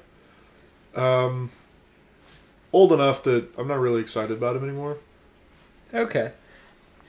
I know that there, there was, for a long time, a lot of people that were like, Darlington Nagby's going to be the future of the national team and he's going to save our bacon. They all And- lived in Portland. And no, one of them lives at MLS HQ. Which one? Doyle. Oh yeah, Matt Doyle. Doyle loves him, and really, Doyle loves Grabavoy, so he's he's all right in Mike. he yeah, I'm, I'm, I'm, he's got justifications, Yeah. but this season is not one of them. No. Nagby has been a joke all season. So is Portland, to be fair. Yeah, but I maintain that if you're a good player on a bad team, you can still be a good player. Cuba Torres is a great example. Perfect example. I don't even think Portland was a bad team. They were, they had issues. Just That stem from where? Caleb Porter, probably. Mm, I'd go higher. No, I'm gonna go Caleb Porter. I'm I gonna know go you Mer- want. I'm me- going to go Merritt Paulson. Yeah. All right, that's fair. I think the attitude starts at the top, and that's it's. A, I think it's just an attitude problem with that team. Will Johnson even said so. Hmm. I think when he said that they have heart of a lion and brains of a goldfish, which I think he was describing Mary Paulson at the time. He was actually describing the team, but Well, you think it was a, the team was a metaphor for yeah, Mayor Paulson. I like that. You're reading a lot in the subtext there, and I like that about. I like this development. subtext is important, Trevor. Anyway, um, so we're playing LA. Yay. And I think if that's. regard I- I- again, regardless of whether or not we win, I think we probably will. I think we'll have our first choice lineup. I think we will. When was the last time we had our first choice lineup? It's been a while. Have we had it this season? Yeah, beginning of the season, Did a little you? bit sometimes. I think part of it was at the beginning of the season. We thought Gill was part of our first ch- choice eleven. Well, I'm trying to think. Schuler's been here most of the season. Yeah, Oh, we're gonna look stuff up again. This is what's taking so long. We're looking stuff up. Trevor, it's important to be right You're right. and not. It just- is important to be right. It's going to be fantastic two games. Yeah, I feel like I think you're right. whether we win or lose, I think we're going to play very well, and I think LA is going to play very well, and whoever comes out of it, um, pff, I'm not going to say that LA will have deserved to come out of it if they win, but they will have earned it at least. Yeah. So and then we get to go on to play whoever beats Seattle and Dallas. yeah. I sure hope we get there. I really wish it was Seattle and Vancouver though. So the reason I don't think we- we thought we had a first choice eleven at the beginning was because Gill was out, uh, and then once Mulholland got to be our genuine first choice, and we recognized that fact, Sabria was out. Okay, that makes sense. So I think this will be our first chance to have a like a real first choice starting eleven With a mask. with a mask. Good for him. Masks are creepy, but I will still Apparently like this him just one- as Matt. Apparently, this one looks like makes him look like Hannibal Lecter. That's creepy. which I don't really buy because it's his eye bones that are, and a Hannibal Lecter mask like comes up to Well, you have to keep Your them- cheeks. keep the full thing secure. right, It's a Well- it's a sinus break. Uh, so right. upper- But what I'm lower part saying of the is, eye, I think up this kind of nose. mask, like going over his eyes and his nose covering his eyebrows and leaving the bottom half of his face open, yeah, that's not a Hannibal mask. But that is, I think, the mask that would make more sense. I think it'll probably be basically full face. You're probably not wrong. Yeah, uh, because you just you don't want to screw that up. yeah, You want Chris Schuler to be able to see next year. I'm gonna have an eyeball next year. Yeah, there Which one? there are not many one-eyed defenders. you need depth perception to play soccer well. I suspect. I bet. I bet he could learn. I do know a guy who only has one eye, and he does play soccer occasionally. Is he good? I mean, How much of that is down to sight and how much is down to skill? It's hard to say. yeah. I, I don't want to badmouth him because he might listen to this. Wait, really? Maybe. That'd be. We have a listener. but, uh, yeah. No, he does refuse to play basketball, though, Huh. and baseball. Probably Well- baseball. That's understandable. They're both kind of boring. And the ball's coming at your face a lot more often than not. Just saying. Just saying. Stating facts. It's a facts only zone. Yeah. Not going to make a joke about balls and faces here, Trevor. Let's just end the podcast. We only had one listener question. We were going to talk about L- MLS news. Uh, LAFC's a thing. Cool. Chivas, Chivas is no longer a thing. is no longer a thing. Effective immediately. Uh, Vancouver's out of the playoffs on a dodgy call. The Alexi Lawless thought it was good. Here's the thing. no, I don't want to spend a lot of time on it. 'Kay. I it, that's the kind of call that a referee like can look at and justify Yeah. and say this is what I saw, and you can look at it and say I get how that's what you saw, but you're wrong. And that's really the only argument you have against it. Yeah. You saw something different from what the referee saw. Yeah. And unfortunately what the referee saw is what actually matters. Yeah. and he was also backed up by the head of pro, which may or may not carry weight with a lot of people. But the fact is, his boss thought, I mean, saw the same thing. His boss was at the game, not watching on TV. Yeah. He was at the game, and he came out saying that he saw the same thing, that he thought it was a good call, that it was the right call. Well, the two people can be wrong too. I'm not disagreeing. I I- th- I thought it was a garbage call. Someday but- we'll have handball rule reform, uh, if just to make people like understand what deliberation is. That's the thing. It's a philosophical problem.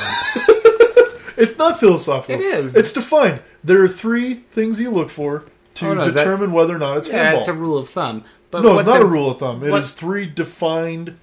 It, it's three. Oh yeah, to to pr- oh yeah What, what's what's the word I'm looking for? Three characteristics oh yeah that you use to determine whether or not it's deliberate. yeah. That that's what they're That's for. right. It's, it's not because the rule is But, like, deliberately handle deliberation the is ball, and they specific say type these of- are the criteria you use to decide if it's deliberate. Yeah, that's true. They should And I really think re- reread. I this. think the advice to referee says Spencer's going to correct me on this, but I think it says if it meets two of the three criteria is when you're supposed to call it. yeah, hand moves toward the ball, right? That's one. hand of is the in an criteria. unnatural position. unnatural position, hand towards the ball, and So like if it's in the depths of hell, what your hand? your hand, you could get called for handball because that's not really a natural position for your hand. Uh, that's the other thing. They say unnatural position, but then it's like unnatural dis- position is defined as like making yourself bigger. Yeah. Just saying, facts Trevor. only. Wow, Trevor. you and the facts tonight are uh, something. I Okay. always forget what the third one is. I I feel don't- like I feel like it's the easiest, but I always forget. Anyway, Yeah. dodgy call to say the least. Vancouver's out. Bummer for them. Don't Oh, really well. care. Yeah. Except that it means that Vancouver is not playing Seattle, and I thought that would have been That'd a be fun. much more exciting matchup than Seattle Dallas. Yeah, but Dallas has a good chance to. I think a Vancouver better has a better chance. one. I don't know. Vancouver beat them twice this year, and then they tied once. That's true. Dallas has been really good this last half of the season. They were really good the Really good. I was They going to say the were- first half. They were Really like the first quarter of the season. Then they really kind of fell off when Yeah. Mauro Diaz got injured. Okay, uh, on the other side of the equation, Kansas City is out, and we Hallelujah. can celebrate that. Oh, so happy. They deserve every moment of sadness that comes upon them. Yep, it was uh, a What you case of- get for being garbage the last half of the season. Yep, uh, and that's what we've got. So, So there won't be Mm. a oh, a- and a uh, rematch Kansas City, Houston coming over to the Western Conference. as part of Chivas USA no longer existing, Yep, so that stuff happened. and LAFC may uh, the two new teams that are coming in in 2017 may both be playing in football stadiums. Turns out, Cool. we'll see. Yep, LA's pretty confident that they're going to get a site. They said they've already got the money for a stadium, but New York City's playing in a baseball stadium, yeah, so not I a mean, football stadium. It's really kind of we're taking steps backwards here. Ba- we haven't played in a baseball stadium regularly before. That's Yeah, we not- have. Have we? Well, not us, not RSL. Oh no. Wizards played in uh, Oh yeah. what's the name of the ballpark? I forget what it's called. But they played in uh, I think it was the Royal Stadium. Could have Oh. been some other baseball stadium, but it was a baseball stadium I forgot about that. for like four years in between Arrowhead and their new place. Okay. Live strong. Yeah, Livestrong Sporting Park. Okay, so that wraps up the podcast today. We We, really did need have to one wrap it question. Charles asked, "How horrible was the Kansas City defense on the second New York goal?" The answer is incredibly. The most worst. Yeah, in just dismal. Dismal. I've said a lot tonight. Uh, Dismal. There was three or four people involved, and all four of them made the wrong choice. Yep. None of them did anything correct. It was pretty fantastic. Fantastic. Fantastic. French? Uh, Arsene Wenger. French. Yeah. Swiss French. Swiss French? Yeah, I thought he was I- French French. He's French French. I Kind of. thought he was like Monaco French. He he has a lot of. Uh, he's an international man of mystery. We'll talk about that after the podcast. Not really man of mystery. He's a man of mystery. Okay. Okay, so that wraps it up for us. Let's uh, see a win. Oh, predictions. I kind of pretty much laid mine out. Okay. I mean, I think we'll win the series. You mean predictions for Saturday? yeah. I think it's a uncomfortable, but looks better on paper 2 0 win. Okay. I'll go three now. Shocker. Really? Uh, Ned Grabavoy scoring one. Uh, Luke Mahan scoring another. Then uh, Plata scoring the last one Okay. on a penalty. Ooh. I didn't even consider the possibility of a penalty.